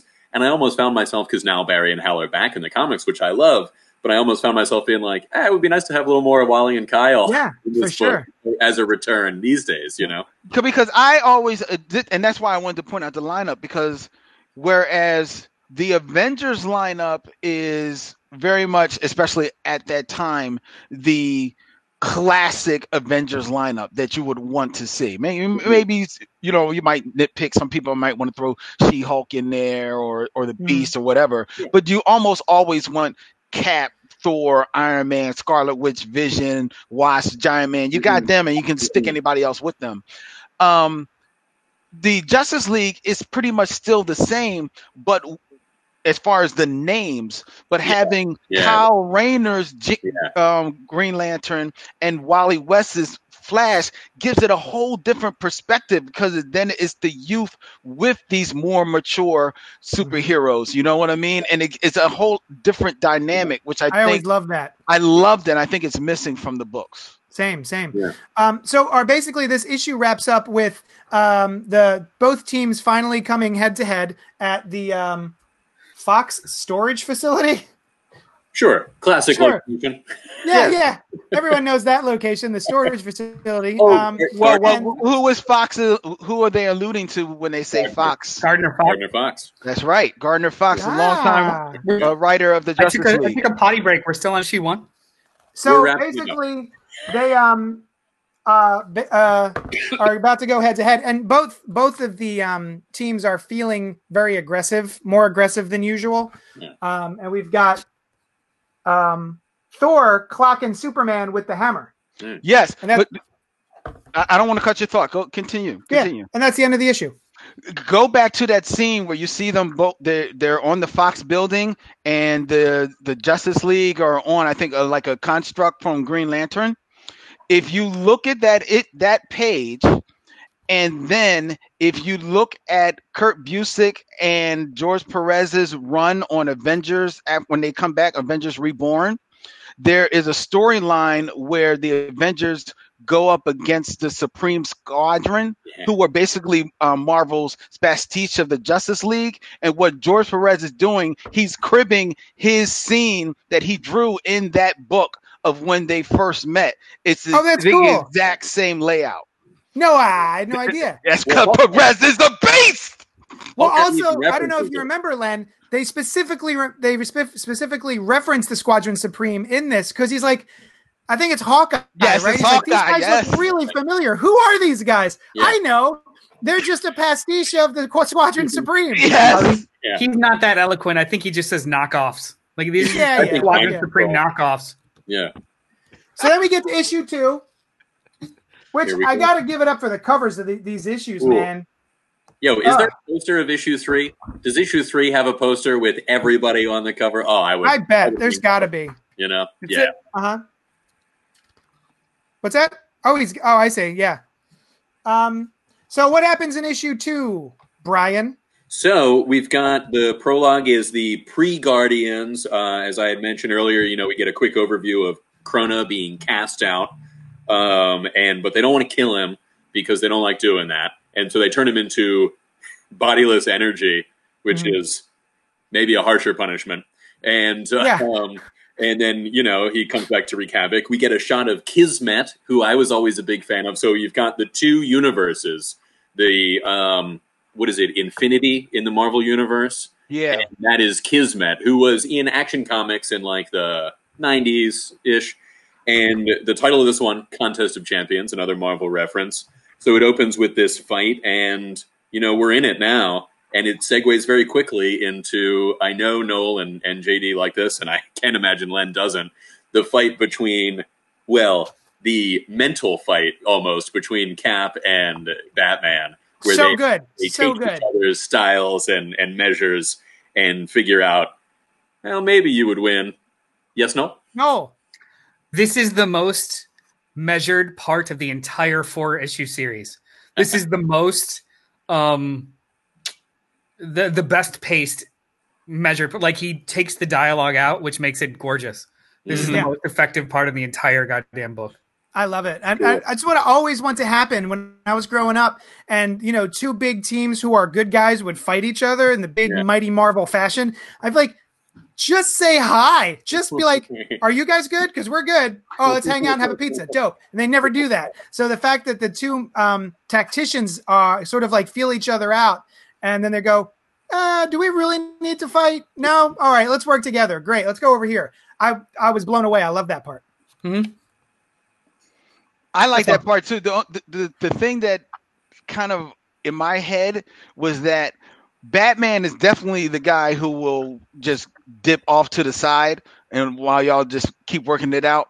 Yeah. It it all always struck me as like he got in Captain America's head a little bit because Captain America probably would be well no let's like calm everybody else down but Batman's like no no no no no just you and me come here Yeah. come here Yeah, let's yeah. yeah, I, when I first read that too, I was like, "This is so weird." Like, Cap would not let everyone else get their asses handed to them just to go like That's a figure good out point. a victory. However, For it. however, at the same time, though, he's written like a dick, and Superman's written like a dick. So I just like, you know, whatever, just keep going. right There's also a tactical reason. I think Batman's like, no, no, no, let them do that, or else whoever is causing them to do this will notice. I don't think Mhm. Peter would do that though. Um, but you're right about the dick part, which comes up later. Yeah. Yeah. Um, we also have. I like the uh, idea that as soon as Wanda Maximoff comes into the DC universe, her chaos magic explodes and Yes. she's wicked uh, powerful. But it's also draining her just to be in that universe. I really do love how the differences of the universes Mhm. affect the characters who tap into those primordial Yeah. um, magics. You know, I think Yeah. that's really cool. We even get that. Is that in this issue where we come across Darkseid with the um, Infinity Gauntlet? Is I it- believe so. yeah. Because that's awesome too. We're like, oh shit, Darkseid's got the Infinity Gauntlet. Oh, it doesn't work. That's cool. He's fine. Yeah. He's maybe scarier than Thanos. Yeah. I believe Hawkeye says. Um, yeah, that, that interplay is some of my favorite stuff of the whole series. Is like, how would it be if this character interacted with the DC universe or other way around? Mhm. And I, I kind of wonder if part of that is why it didn't happen because Marvel is depicted as being less powerful and smaller. And I think that in 2004, Marvel was embracing their street level nature. Oh my god. Yeah. And he's like, I can feel that it should work, but it doesn't. Which is Yeah. something that Jonathan Hickman then carried on with. That in, uh, Infinity Gems don't don't work in other universes. Yep, that's true. Yeah. That's Yeah. true. I did I did make a joke like you know all trashing aside I did make some jokes in our thread uh, and it wasn't like based off of I think this is trash it was just like this is kind of funny but I did I do love um Krona's character design it's like dad bod Lobo He is. yeah. He is. Yes, I'll give you that. He is is not clearly blue either. You Yeah. know, he could easily be pale It's white. yeah he he takes out his frustrations on the universe because his wife won't talk to him kind of guy like he looks awful it's awful It's true. Well, his power. Le- See, one thing that, and I don't think I really gave a fuck any time that I've read it, but now I can't help because I'm uh, with you guys, and I'm especially with you know the hairy Wookie named Noel now reading these books through his eyes. So now I'm like, his power levels. They do kind of like go all over the place because like he's this guy. First of all, like the logic of I want to find out how the universe began, so I'm going to kill all the destroy all these other universes. Like that doesn't sound that doesn't make any sense. Well, no. It- it's like a, it's a scientist who is murdering mice, intentionally murdering mice to see what it's like when they die. Like that, I think that's the only analogy I can come up with. It. Well, the thing that the thing that I thought was funny was going back to issue one a little bit was uh, before we were even introduced to this character, he's like these big glowing eyes, these big crazy glowing eyes in the sky, and he's like screaming, "Tell me, Right. answer me!" And then no one responds, so he's like, "Fuck it, I guess I'll murder everybody." right. I would- Also, Set up a line of communication and be like, That's not. "Do you have questions you would like to ask us? Let's Some- let's some have of a the- dialogue." Some of the air was like taken out of the balloon too, and it's just like these big ominous eyes that destroy universes, and all of a sudden it's Lobo late on child payments. I'm like, Right. Ah. But also, he's not. He's not destroying the universes. He's his probes destroy the universes. He's trying to find the answers, I say. and he's not trying to destroy them. But he doesn't give a shit if they are destroyed. I see. I was under the impression he was like, "Tell me these things. I'm not going to tell you what I'm asking, but if you don't tell me the answer, it's kind of like doing your taxes. We know how much you're supposed to pay us. We're not going to tell you how much we think you're supposed to pay us. You're going to have to guess it, and if you don't get it right, we're going to send you to jail." yeah, So anyway, Yeah. issue two. he's a dick. Um, all of the, all of the interactions. I was just looking at Cap, uh, seeing seeing Jason Todd's outfit. Oh, Oh yeah. You lost a partner, and you know I did. Let's keep going. yeah. and Yeah. there are so many similarities with and it's notable to it's interesting to see the differences as these similarities interact between the two sets of characters This is when I started Yeah, liking those- the book. Yeah, Yeah. yeah uh, Those are the more too- important things. I'm sorry. Go ahead. Yeah. Oh no no I like I, this is this is where I started really liking the book when they started playing with the the the quiet moments, the similarities, and then you get like what ifs you didn't think about, like if um, Kyle Rayner decided to absorb the cosmic cube, what that would be like. Yeah. But then never really explored. that's like So, so like, like big gripe with the whole it's- book well, what what's the gripe that he can't do it? no That- that he turns into silver cosmic cube powered green lantern and you Hmm. don't really focus on that at all he just makes a few silver constructs and i was like and he even notes like oh i thought it was just a charge but it's so much more there's no there's no discipline in this story.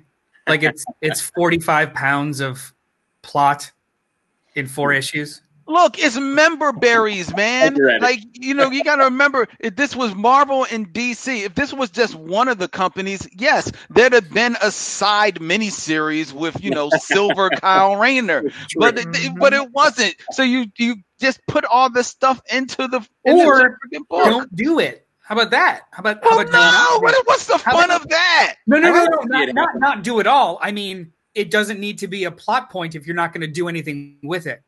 But, But it it's was, not a plot. It's I it's a plot point. It's something that happens. I mean, it's but it's it's just something fun that happens. It's like a big what if. Otherwise, then you've got people reading the book saying, "Oh, why didn't he try and charge himself, up with the cosmic cube?" So this just showed this was what would happen, and it's a real quick thing, and it didn't need to be a big mini series. Yes, could you have No, seen wait. him do it more There's on no- more pages? There's no one or the other. It's not that super binary where it's like I demand a four issue arc about this one thing that happens. It's just that it happens. They make large enough note about it. It's it's a whole page, and then is it like Yeah. it disappears? I wanted needed. to see- I wanted to see more of it, but I'd rather see this than nothing. I mean, he charged up Yeah. off the cosmic cube. That's awesome. but Yeah, I that's wouldn't where have I'm at. thought of it.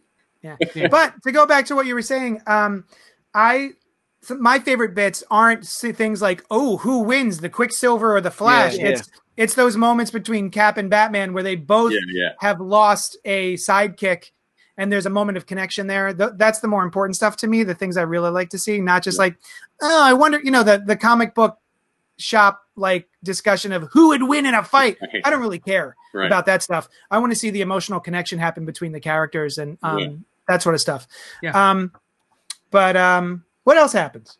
Oh, I got to I want to point out this uh, this bit of dialogue from Superman where Thor and he are fighting, and uh, Superman is able to stop Mjolnir Mm. uh, with his bare hands, Mm. and then he goes. Sorry to disappoint, but in my world, it looks like the dials go up to 11. Well, he had Thor had just said the nine realms, which I think is what that was a response to. But it's yeah. clunky.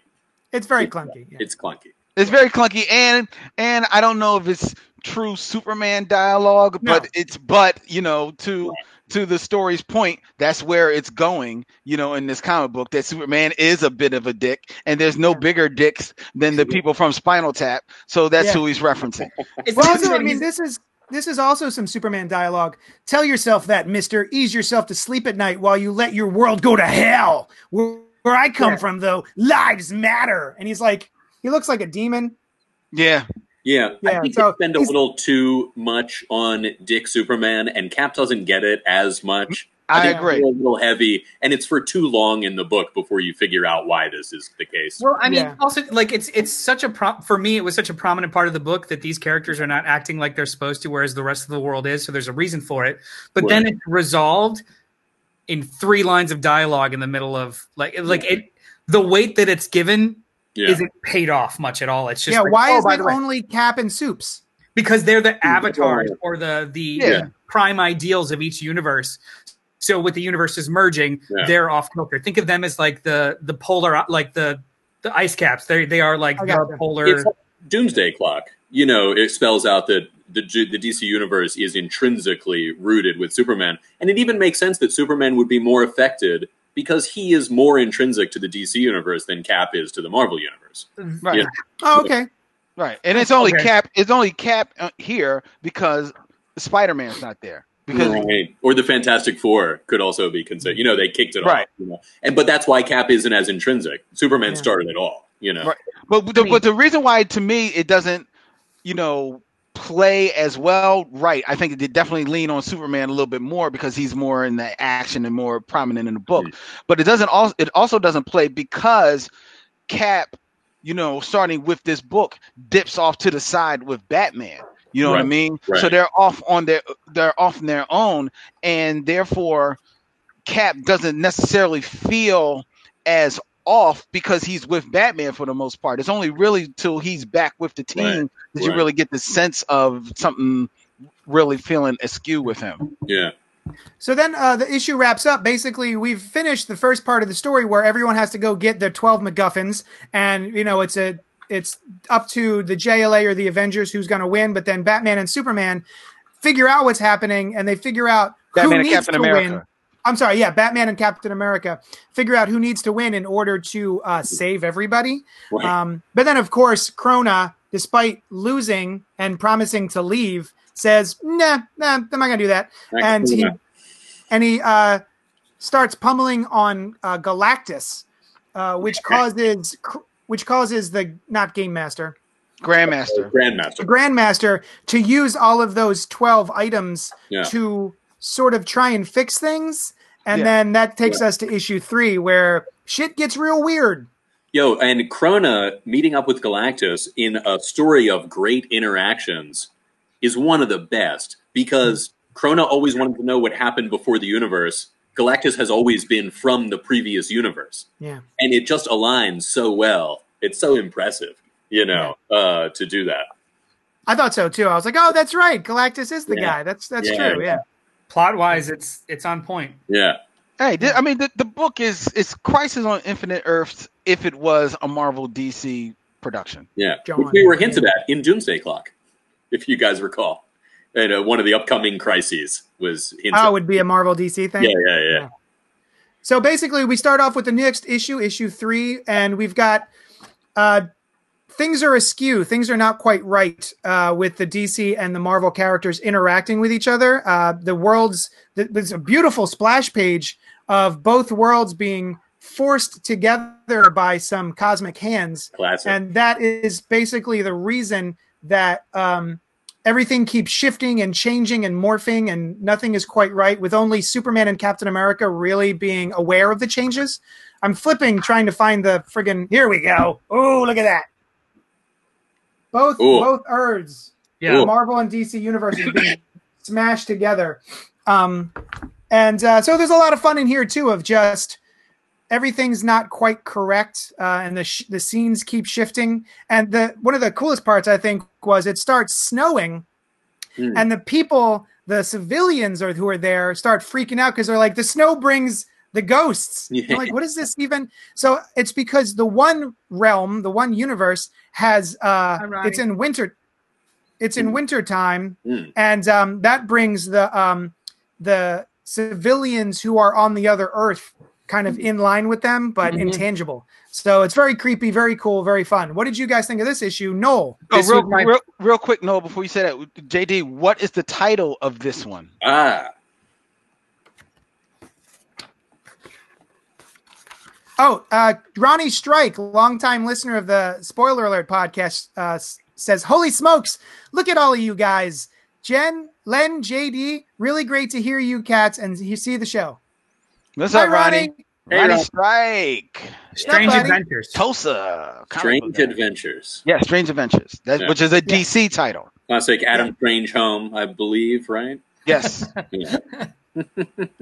And uh, my my favorite little piece of um, tidbit in this issue is in one of the party scenes where they're having a luau themed get together.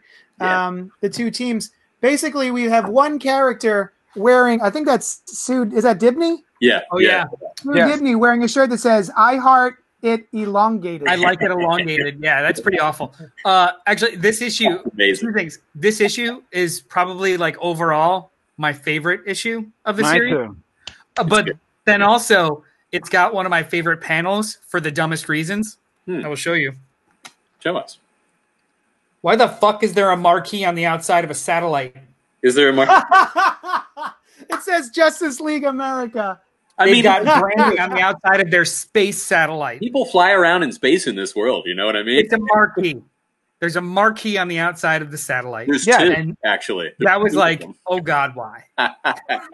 This is That's hilarious. this one panel encapsulates the entirety of of like the theme or like the tone of this book. Yeah, Yeah, right? that Isn't it? Don't question it. Just do it. Exactly. Yeah, yeah. I love the parties. I love the. Oh, the parties are cool. I The love best them part. all being friends as though they always have. There's a nod to the classic Mm. first This reappearance of the JSA.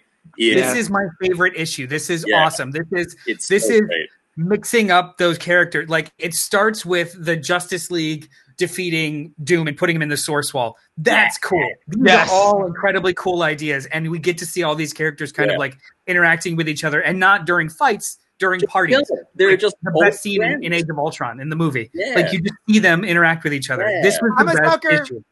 I'm a sucker for the baseball uh, issues Yes. of X Men, yeah, and like anytime people are hanging out and just enjoying each other's company in between a mission, Mm-hmm. that I love that shit. Now I have a question for you guys. Is there an editorial reason? Is there some broader reason outside of the story here that we have switched from Kyle Rayner and Wally West to Barry Allen and Hal Jordan? I doubt it. editorially, no, not editorially, no. Yeah. Because it just in the middle, it's just all of a sudden we're going to change these characters. Yeah. I No. mean, they started it in 1979, and I think they just wanted to use these two characters who had been gone. I mean, Hal was around, but he was the Spectre at the time, and Yeah. Barry was like, you know, the byword for gone in It- comics, along with along with Bucky. Um, so I, th- I think they just wanted to use them. The I think, I think that it's just a way for them to say that the timeline is shifting back and forth. Yeah. Like I- I don't think that it was Yeah.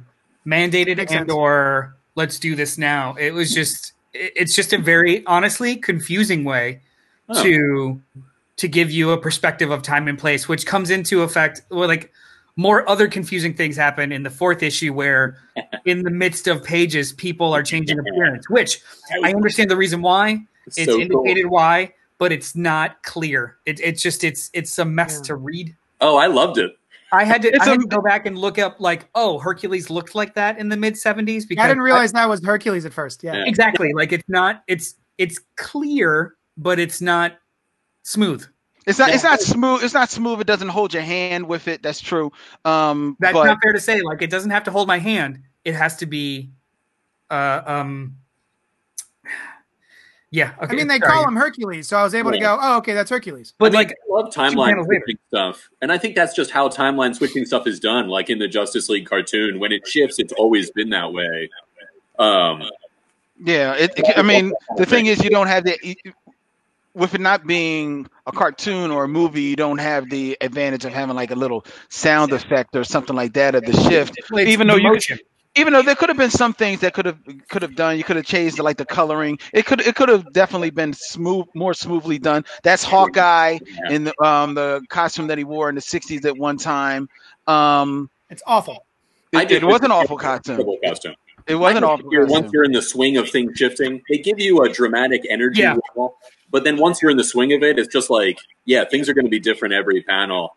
But I have a question for you guys. I, speaking of Hal and, and Barry being there, so as I remembered it, this was spelled out in the story, but I wonder if I missed a page because I didn't see it. That because they were friends, right? Nothing went that wrong. Like you see when they see their, their true histories, their earlier histories, Superman is killed by Doomsday. Uh-huh. Uh, you know, like all these terrible things happen. And I thought they spelled it out, but it might just be in my memory that, like, with the combined power of the DC and Marvel universes, no problems were that bad. Barry didn't need to die. Nothing bad happened to Hal. You could always call the Avengers if Doomsday shows up. You can call the Justice League if the Kree Skrull War happens. You know, That was the, so, that was the conflict of this issue. That's why this was my favorite issue. The the, Okay. the point of them realizing that this is not real, and then being shown what real is and how awful it is, and then okay. having to make the hero's choice of Yeah, going back to like resetting it. that's why and and that's Yeah. that was the for me that was the only reason why like it was it was fine that it was auto, like all of a sudden Hal and Barry now because they have to make the choice to no longer be there for the greater good of these two worlds. Right. That was That- sad. Yeah, This Those was the sad. bad issue. Oh. yeah, yeah, Yeah. yeah. That's what I was going to say. It wasn't. sense. It wasn't an editorial thing. It was story wise. Yeah. Why Yeah. you, you didn't Yeah. even get that. That's awesome. you Yeah. make the switch to those two, which is why my favorite part, and I'm I'm I'm pretty sure it's in this issue, is when you know I mean I love the whole party thing, and I love like the the um one of those one of those like at, at the party at Avengers Mansion, one of those pictures that are on the wall is actually a reproduction of a famous um picture that Perez did back in the 70s to promote this sto- this story was going to happen. No, no, that's Yeah. not Perez. That's Carmine and or that's the original Return of the Justice Society. The- no, the- that's not even the one I'm talking about. Oh, It- all right. there, there's there's one. As a matter of fact, it's, it's not a picture on the wall. It's a panel. Hmm. It's a panel of them all running at each other. That is a reproduction of a promo piece that that he did. Yeah, that one right there. Kang, That- Yeah, that's a reproduction of something that Perez did back in the '80s to promote the book that never happened. Oh. Interesting. that um, makes sense. But But you the- wonder why they're facing off in that panel. Otherwise, Right. they wouldn't be. Yeah. yeah, exactly. It was just all because of that. But Yeah. um, the my favorite bit in this was when they all decided that you know they've got to make this this ultimate sacrifice and they're all getting together i think they're trying to retrofit one of the avengers quinjets or something like that to to take this journey Yeah, and you see the multiple panels of them all having conversations that's the best part. Th- I love it. a- That's in, around that's in issue four. oh isn't an issue four? i'm sorry Yeah. i'm sorry I i, thought to- it was in this issue Because that's also the, that's also the scene where Batman's just like, "Fuck secret identities." Yeah, exactly. All right. Well, I've already I, I gave it away. I, I thought it was in this issue, but that is my single favorite part of this entire Yep. mini this miniseries. Like that alone, that and the the party in this one in this issue, and that scene Yeah. in now I know issue four made it all worthwhile because Yeah, I this is just the love best- their conversations with one another. This is the best issue. That's the best scene. All of them kind of pairing off and talking, like the the quiet before the final battle. Yeah. Right. Exactly. Absolutely, it's the best My part of a war movie. Yeah, my favorite part of this issue is actually what we were talking about earlier, where um, all of the characters are witnessing what will happen if they put things back to normal. Yeah. Um, all of the the horror and the sacrifices that they've all made and the transformations that they all underwent. I, I thought that was really powerful. Um, you know, Barry Allen seeing uh, how he dies on Crisis Crisis on Infinite Earths, and um, you know, Batman seeing you know him having his back broken, him losing Jason Todd, all of this stuff, uh, and still making the choice of yes, this is more important. We have to go back and and live out these sacrifices and make sure they happen in order for things to be correct. Um, I thought it was really powerful, and I think it's Yeah. it's the whole reason you read comic books is for you know to watch bigger than life characters make the hard choices, and uh, it meant a lot to me. I thought it was really cool that that particular scene. Yeah. Yeah. Yeah, me too. Um, and so basically they all they all do that at the end. They're like, "We're gonna team up, yay!" And then issue four happens, which look at that, look at that, Superman holding Mjolnir and Captain America's shield. Get the get out of here! What? a Mhm. cover. Oh my. So good, so good. Um, now this is my least favorite issue. I think one, two, and three are awesome, uh, and I don't think it was because I was reading it at two a.m. in the morning. Um, there's so much happening here, and it's everything is shifting so quickly and jumping so almost randomly Mhm. that it, it it's hard to keep track of. Like there's really cool stuff in here, like that scene you were talking about, Len, where they're all putting together the Quinjet and working together. I think that's awesome. Oh, it's Yeah. so cool. Yeah. But then everything sort of just bubbles over and becomes kind of a mess. Where I guess George Perez wanted to draw every single character that had ever been put on a page. True. Um, True. and so, you know, villains were showing up, other heroes were showing up and changing into other heroes. Um, it, it was kind of hard to keep a grasp on, and I think that's purposeful uh, that they did that specifically. Um, but for me, it just kind of lost the thread, and it became, you know, I was I'm thinking of a a movie I saw where uh, it's not Guns Akimbo because that's not out yet, but basically it was an action movie around the time of Sin City where there's just so much shooting that it Shoot 'em becomes up. meaningless. Shoot 'em up. Hmm. Perfect. Hmm. I, I was I was excited to watch Shoot 'em up because I thought it looked big and crazy, but there's so much shooting in that movie and there's so much action that never dials past you know down below 11 this that uh, it's it's it's fur- infuriating and it was kind of boring for me at, at- after a while this this made me think like you mentioning that it's, it's a problem I had with when I was reading it the other night also, but since mentioning it at the beginning of the show, it made me think of the end of Nextwave. Do you remember? no They did as a joke because it parodies this perfectly. It's a series. It's like twelve splash pages over and over again, over and over again, like the same action just with different characters, Huh. and there's no transition for it to make the joke that it could like we're so edge lord we're gonna come down your throat and just like Ugh. over and over the same Very action accurate. scene with different characters, mm. action scene with different characters, and it was it's what this kind of felt like. It was constantly switching and changing and switching and changing, and it's just big action to the point where I think I'm losing track of the story. Like same here I, I Not- didn't know. The, not the- to say that i don't like things like this though Oh yes. yeah, electric superman blue superman and Who Thor, i thought that was Yeah. dope Yeah. I almost forgot halfway through it. I almost forgot. Like, wait, where are these bad guys coming from? No, Yeah, like yeah. put it in. the the conflict, the conf, the the main conflict started to lose clarity for me or steam for me because all it was was bombast, Yep. which is my problem. It's just Yep. hard. That that happened to me. I would say for like one page, I was like, eh, it might be a little much. But the trade off of like, here is everything. you know, go into that. It was, you know, like switching back and Yeah. forth. You got costume, you got that hero replaces this hero, and certain like interesting things like um, the two Captains Marvel saying thank you to Yeah. Doctor Light. Doctor Light, who whose costume design and powers are very similar to Monica Rambeau's Captain Marvel, uh, which I hadn't picked up on at the time. Mhm. Um, Yeah.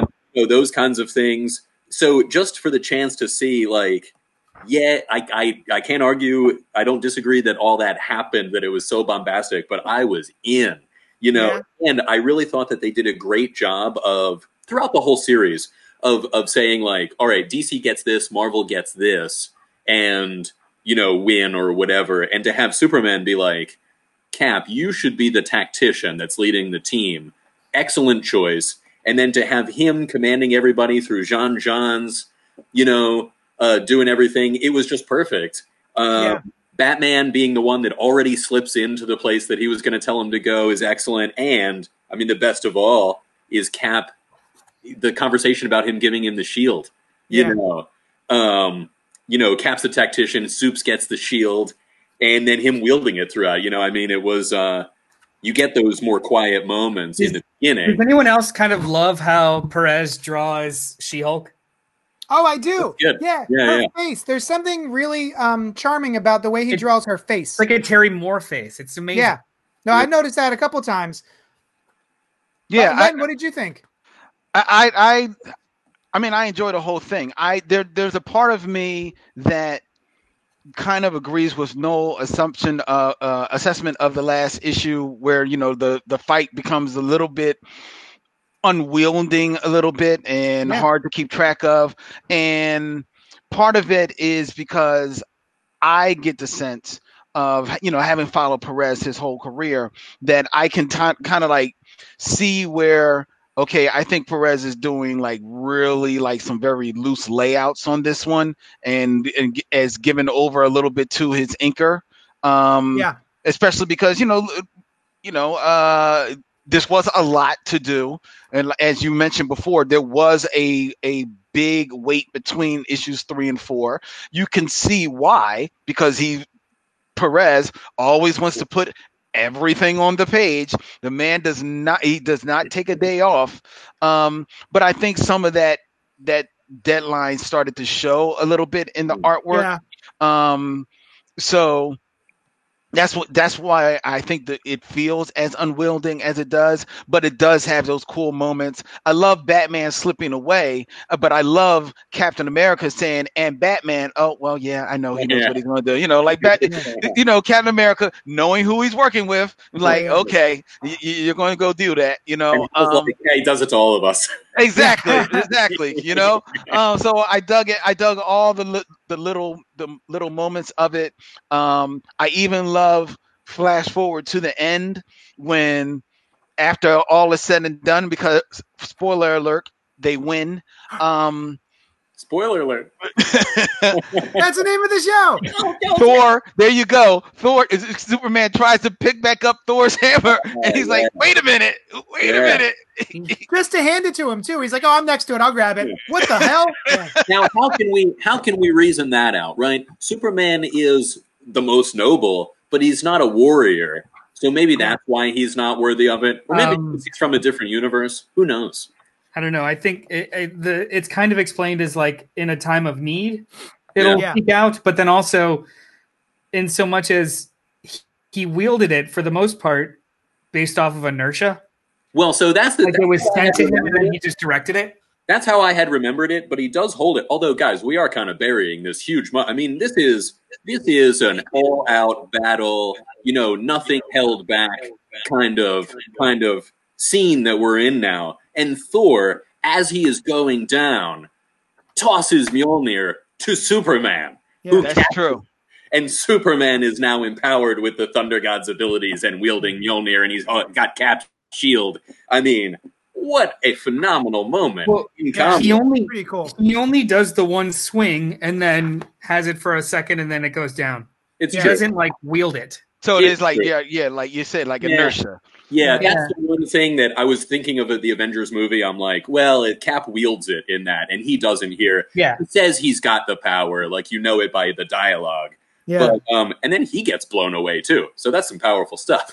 Yeah. One of the neat little things that I thought was kind of cool in here, despite all of the big craziness that was kind of hard to follow, I like for some reason the shield keeps changing. So Superman Oh, yeah. has Captain America's shield, and then it goes back to being his original sort of like triangular shield. hmm And at one point, it disappears because there's a period of time where Captain America's shield was broken, and he had like a hologram shield on his gauntlet. right. yeah. So it goes back to Cap. So I thought that was really cool. Hey, how do you guys feel about the the so the the the day is won because Hawkeye and Flash fake their deaths? Eh. It was all right. Maybe Superman with Mjolnir and Captain America's shield would have been a bigger, more momentum. Yeah. Well, I like the idea that it was like the human just shooting an arrow after a distraction, but yeah. the idea of 10 pages ago they were disintegrated and throughout the course of this fight a plan was hatched like Yeah. it was a little weird It And also, the the day is won because of uh, TNT Arrow. yeah dynamite arrow Against Yeah. this giant, this you know cosmic being who destroys universes. It's all right, guy. I blew up the disco ball with my Yeah. arrow. Yeah, yeah, yeah. Yeah. And it, like Flash, I Barry, I can see being part of, but it's like Hawkeye, the most powerful guy, you know. Yeah.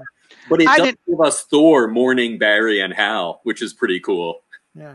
I didn't mind it, it because it's it's old school comics, so I didn't mind it at all. Um, I also, to you, um, it being Hawkeye, Hawkeye who has no lack of self esteem. Sure. Um, I actually like them kind of like giving him the moment to shine of like the win, you know. So The I, people- I dug I, it. I have no issue with the people that are involved oh yeah. it just comes out of literally nowhere But you, but you know what? But you know what? I mean, that type of stuff. But that happens in If comics. the all argument the is oh that's classic old school that's Yeah. fine but It in this is. context Yeah. i was like okay Does it remind anybody else of the end of Zero Hour, where Green Arrow shoots? He's like the one that shoots Parallax. Hal i didn't read zero hour Oh Oh, no. I forgot about that. Yeah, he does. Yeah. And I didn't understand at the time that, you know, because I was much younger, I was like, oh, they're they're really good friends when I thought about it in later Yeah. years. Um, but it kind of reminded me of that. Well, it- it- Shoots it- him right in the in the logo, doesn't he? Right in the logo. Yeah. Right in the logo. Ugh. Yeah. green arrow takes out Parallax. Hal, right Yeah. yeah Wow. okay i do know that He kills his best friend. Yeah. I only Yeah. know that because I read the Kevin Smith Green Lane or Green Yeah. Arrow. Right, right. Yeah. Um.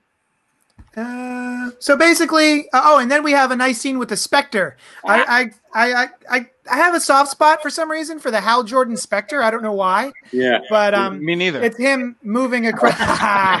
It brought Hal back. I mean, that was cool. That's what it was. Plus, look at the outfit, man. I love the look of. And it's a cool love the look of him. show. It's like a comic fan outfit. making a character thing. It's a cool Yeah. outfit and they work together. It's interesting.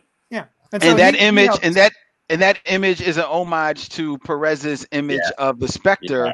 pushing um pushing the, the Earth's back in Crisis, the original Crisis of Infinite. Yeah, Earths. yeah. nice. Yeah. Thank you, Len. That's awesome. And he didn't usually have the Green Lantern symbol when he was the Spectre, right? It was just an empty circle. It was just Yeah. a way to tell the audience, really. Right, right. That he was, it was that in the mask, Yeah, which But made yeah, no yeah, sense. cool. Why Pushing was fire. have a mask? very cool. So then the twist at the end here seems to be that Metron and the Game Master. No, Game Master. Grandmaster. Grandmaster. Damn it.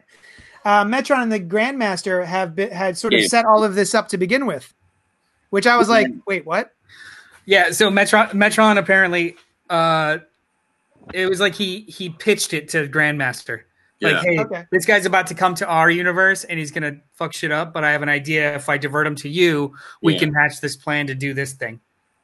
And then Yeah. we're gonna then we'll have this egg. Yeah, Yeah. We So like everybody wins it, which I thought was actually kind of cute. Like that was he's a part of this egg, so eventually when it hatches, he'll be able to see what it's like when a universe is born. Yeah. You win your game, and we're all not dead. Yay! Yeah. Yay! Yeah, I like that. Uh, you know, the the game everybody wins is that Grandmaster has rarely been a part of. But the uh, the cosmic egg shows up later in a Kurt Busiek story, many years later. In um, do you remember the weekly? Get ready for this. it's um, do you remember the weekly series after Fifty Two? I think it was right after called Trinity.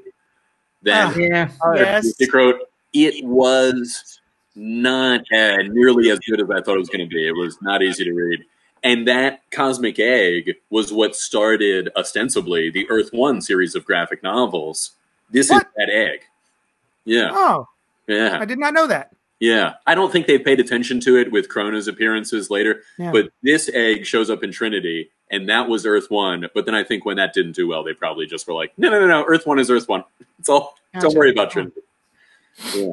Yeah, Trinity. That was supposed to be like the gap year of the three of them during one year later, but it was Randy Green just yelled, Trinity! falling down a cliff because no one else read it. Trinity. I mean, I was. Oh man, it looked like it was going to be so good. I was so stoked. I was like, you Yeah, got the three main Trinity. Bagley, oh my god.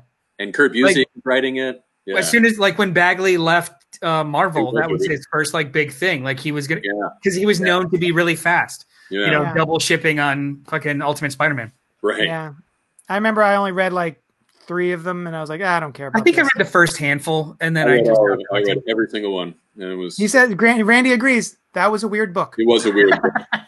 Uh, but I like I like how this one ends with you know Metron. Metron is always I love Metron. Yeah. Um, you know the investigator with his chair, his Mobius chair, and I, I always love a good white space. You know between two cosmic entities, and the whole like, hey, it's not so hard for these guys to cross. Like it, the Flash, it was difficult because it was such a different universe. Yeah. Cross again, maybe someday. You know, hasn't happened. Leaving it, o- yeah, leaving it open for another, you know, yeah, yeah. Uh, crossover in the future. So Yeah. my Um, biggest takeaway from this book is that I'm gonna I'm more excited to reread uh, Final Crisis: Legion of Three Worlds. That was. Oh, that was a I'd actually like to read. I'd like to read Zero Hour. Mm. Is that what that was? I would like to read the description of Zero Hour. Yeah, I don't think you need to read Zero Hour. The description No. of it is great, and it also brought back, like, hi- I mean, that was hyper. No, no, that was that was Kingdom. Um, No, uh, that's Hyper Time.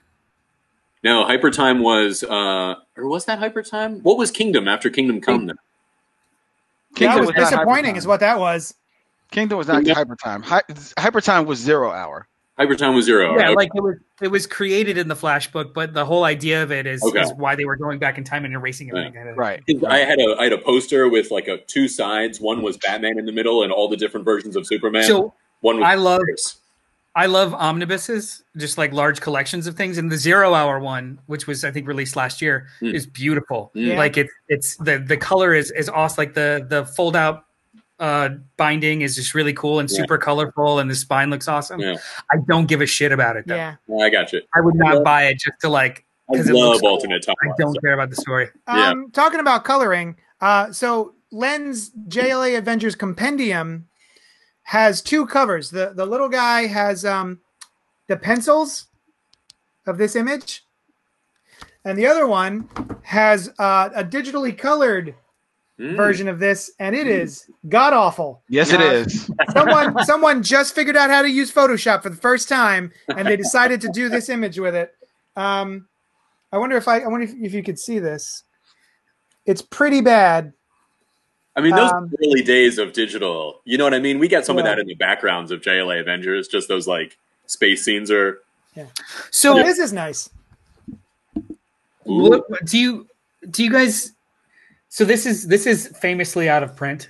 Yeah. Um, should it get a remaster, and or is this kind of is this the kind of thing that maybe we should jockey for, like cross promotional, play in the same Oh, that be sandbox kind of shit? Because Yeah. if, if we're talking about like it being a, a a use case or a or a shining example, for me it's not. I like I love St- uh, George Perez art, but the story really didn't do that much for me. Like net positive.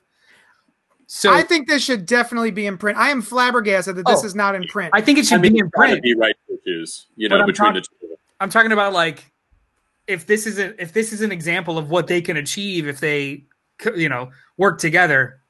It wouldn't be. It wouldn't be though. I mean, this is a writer and an artist. This is years and years ago. Whatever they did now would be more modern because it's being done now. You know, I would like to see this tackled now. that'd be Yeah. awesome.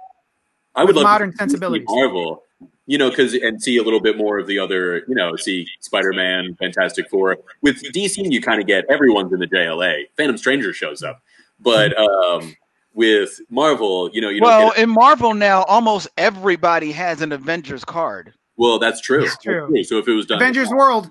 yeah, yeah, Yeah. Cool. Now, Uh, what do you? if it happened today, yeah. who is your writer and who's your artist? Can we go Mark Waid? I mean, Nick Derington and Geoff Johns. Oh my God! Oh my God! Nick Derington. Nick Oh. Derington, give it to him. Yeah. Nick Yes. Derington and Geoff Johns. Actually, No, like no. let's let, let's do let's do uh uh who's who. So it's it's Nick Derington and co-written Geoff Johns and, and Brian Bendis because they're what the be interesting. Godfathers of modern comics.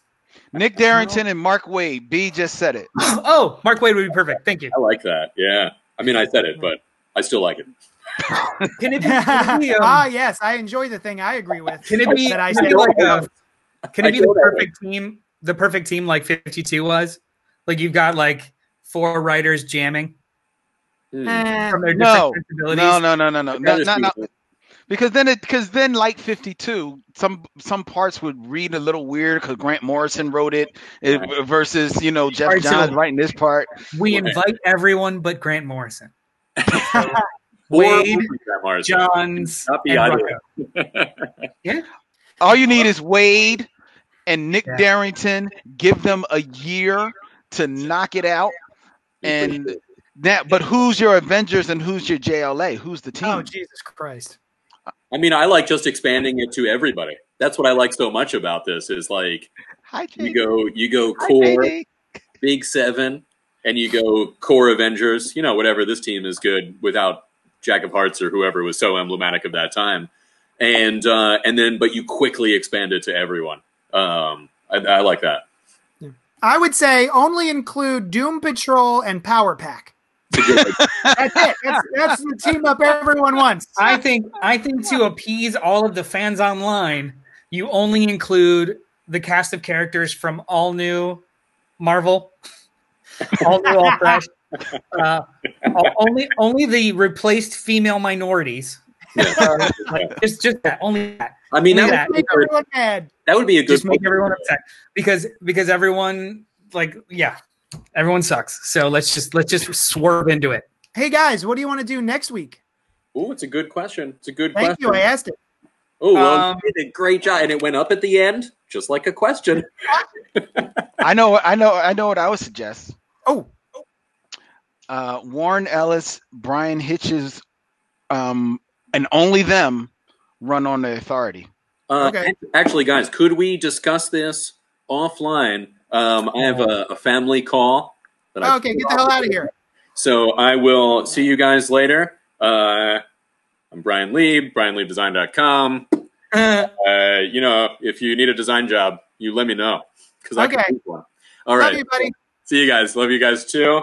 Enjoy. Jelly Avengers is phenomenal. Nice. All right. see ya. All right.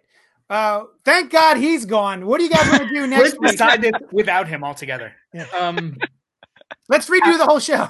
how about how about something we all truly love, which is uh, the Dark Knight Strikes Again? No. And I was going to suggest another book. I was going to suggest Black Hammer. Black Hammer Volume One sure. Yeah. Next week. Great. I have that, Jeff yeah. Lemire. All right, guys. Thank you for joining us. Uh, next week we will be streaming live yet again, probably Saturday at eleven or Sunday at eleven. We're not entirely sure. Keep an eye on our social media to find out. Um, uh, I've been your host Johnny Destructo. With me this week was Yo, what's up? Holla at your boy. This is Len, aka the Bat Tribble of Black Tribbles. You can go to blacktribbles.com, check out all of our geeky podcasts, and we also are live streaming um in our Tribble Nation fan book and Facebook page, as well as on YouTube. We got, actually got a stream coming up later on today, so uh, stay tuned for details on that as we continue our animated madness. No, Love you. Uh, I just want to keep doing kisses, just like white boy kisses. Um, White boy uh, kisses. I mean, uh, you, you can find me here, uh, sheltered in place in my nerd room, or online at Mr. Bartocci, M R B A R T O C C I on Twitter, or the social media pages. Uh, because, like I said, we're we're stuck here, so we're being more active, which is maybe a good thing. So, holla. Holla, holla, holla, holla, holla. Hey guys, we're trying to cultivate a place online, a Facebook group Oh. or page, I forget what it is, um, where uh, people can talk about comics and just have conversations back and forth. Um, so we created a Facebook page called uh, Comics Are for Everyone Except Jerks. Uh, so join us there if you guys want to chat, talk about your favorite comics, because we want to get that up and going. We can link And it uh, here, right? anything else? Yeah, we can link that somehow. Yeah, you can Remind me how to stream. do that. You could be streaming straight to there. Yeah. Oh shit! Oh, nice. We, we will next week. Yeah. So Yeah. um, the the basis of that too is the the fact that like we're on a lot of groups to have a community conversation, and invariably there's always somebody that comes in and shits on the like shits the bed and just says everything is for SJWs and you're all stupid, yeah, which is not a worthy conversation to have. yeah. So we so like we can have any any conversation but that. yeah. Uh, I'm just tired of the internet being such a negative, shitty place to talk about comics. Um, oh, Randy says this show needs more Brian. And well done, gents. Proud to know you, weirdos. Love you, Randy. Our son, the voice of reason. He's got a bunch of stuff up on his SoundCloud. He's got albums out. He's a dope ass rapper. You should go listen to him. And that is it. Thank you so much for joining us, and we will talk at you later. Bye.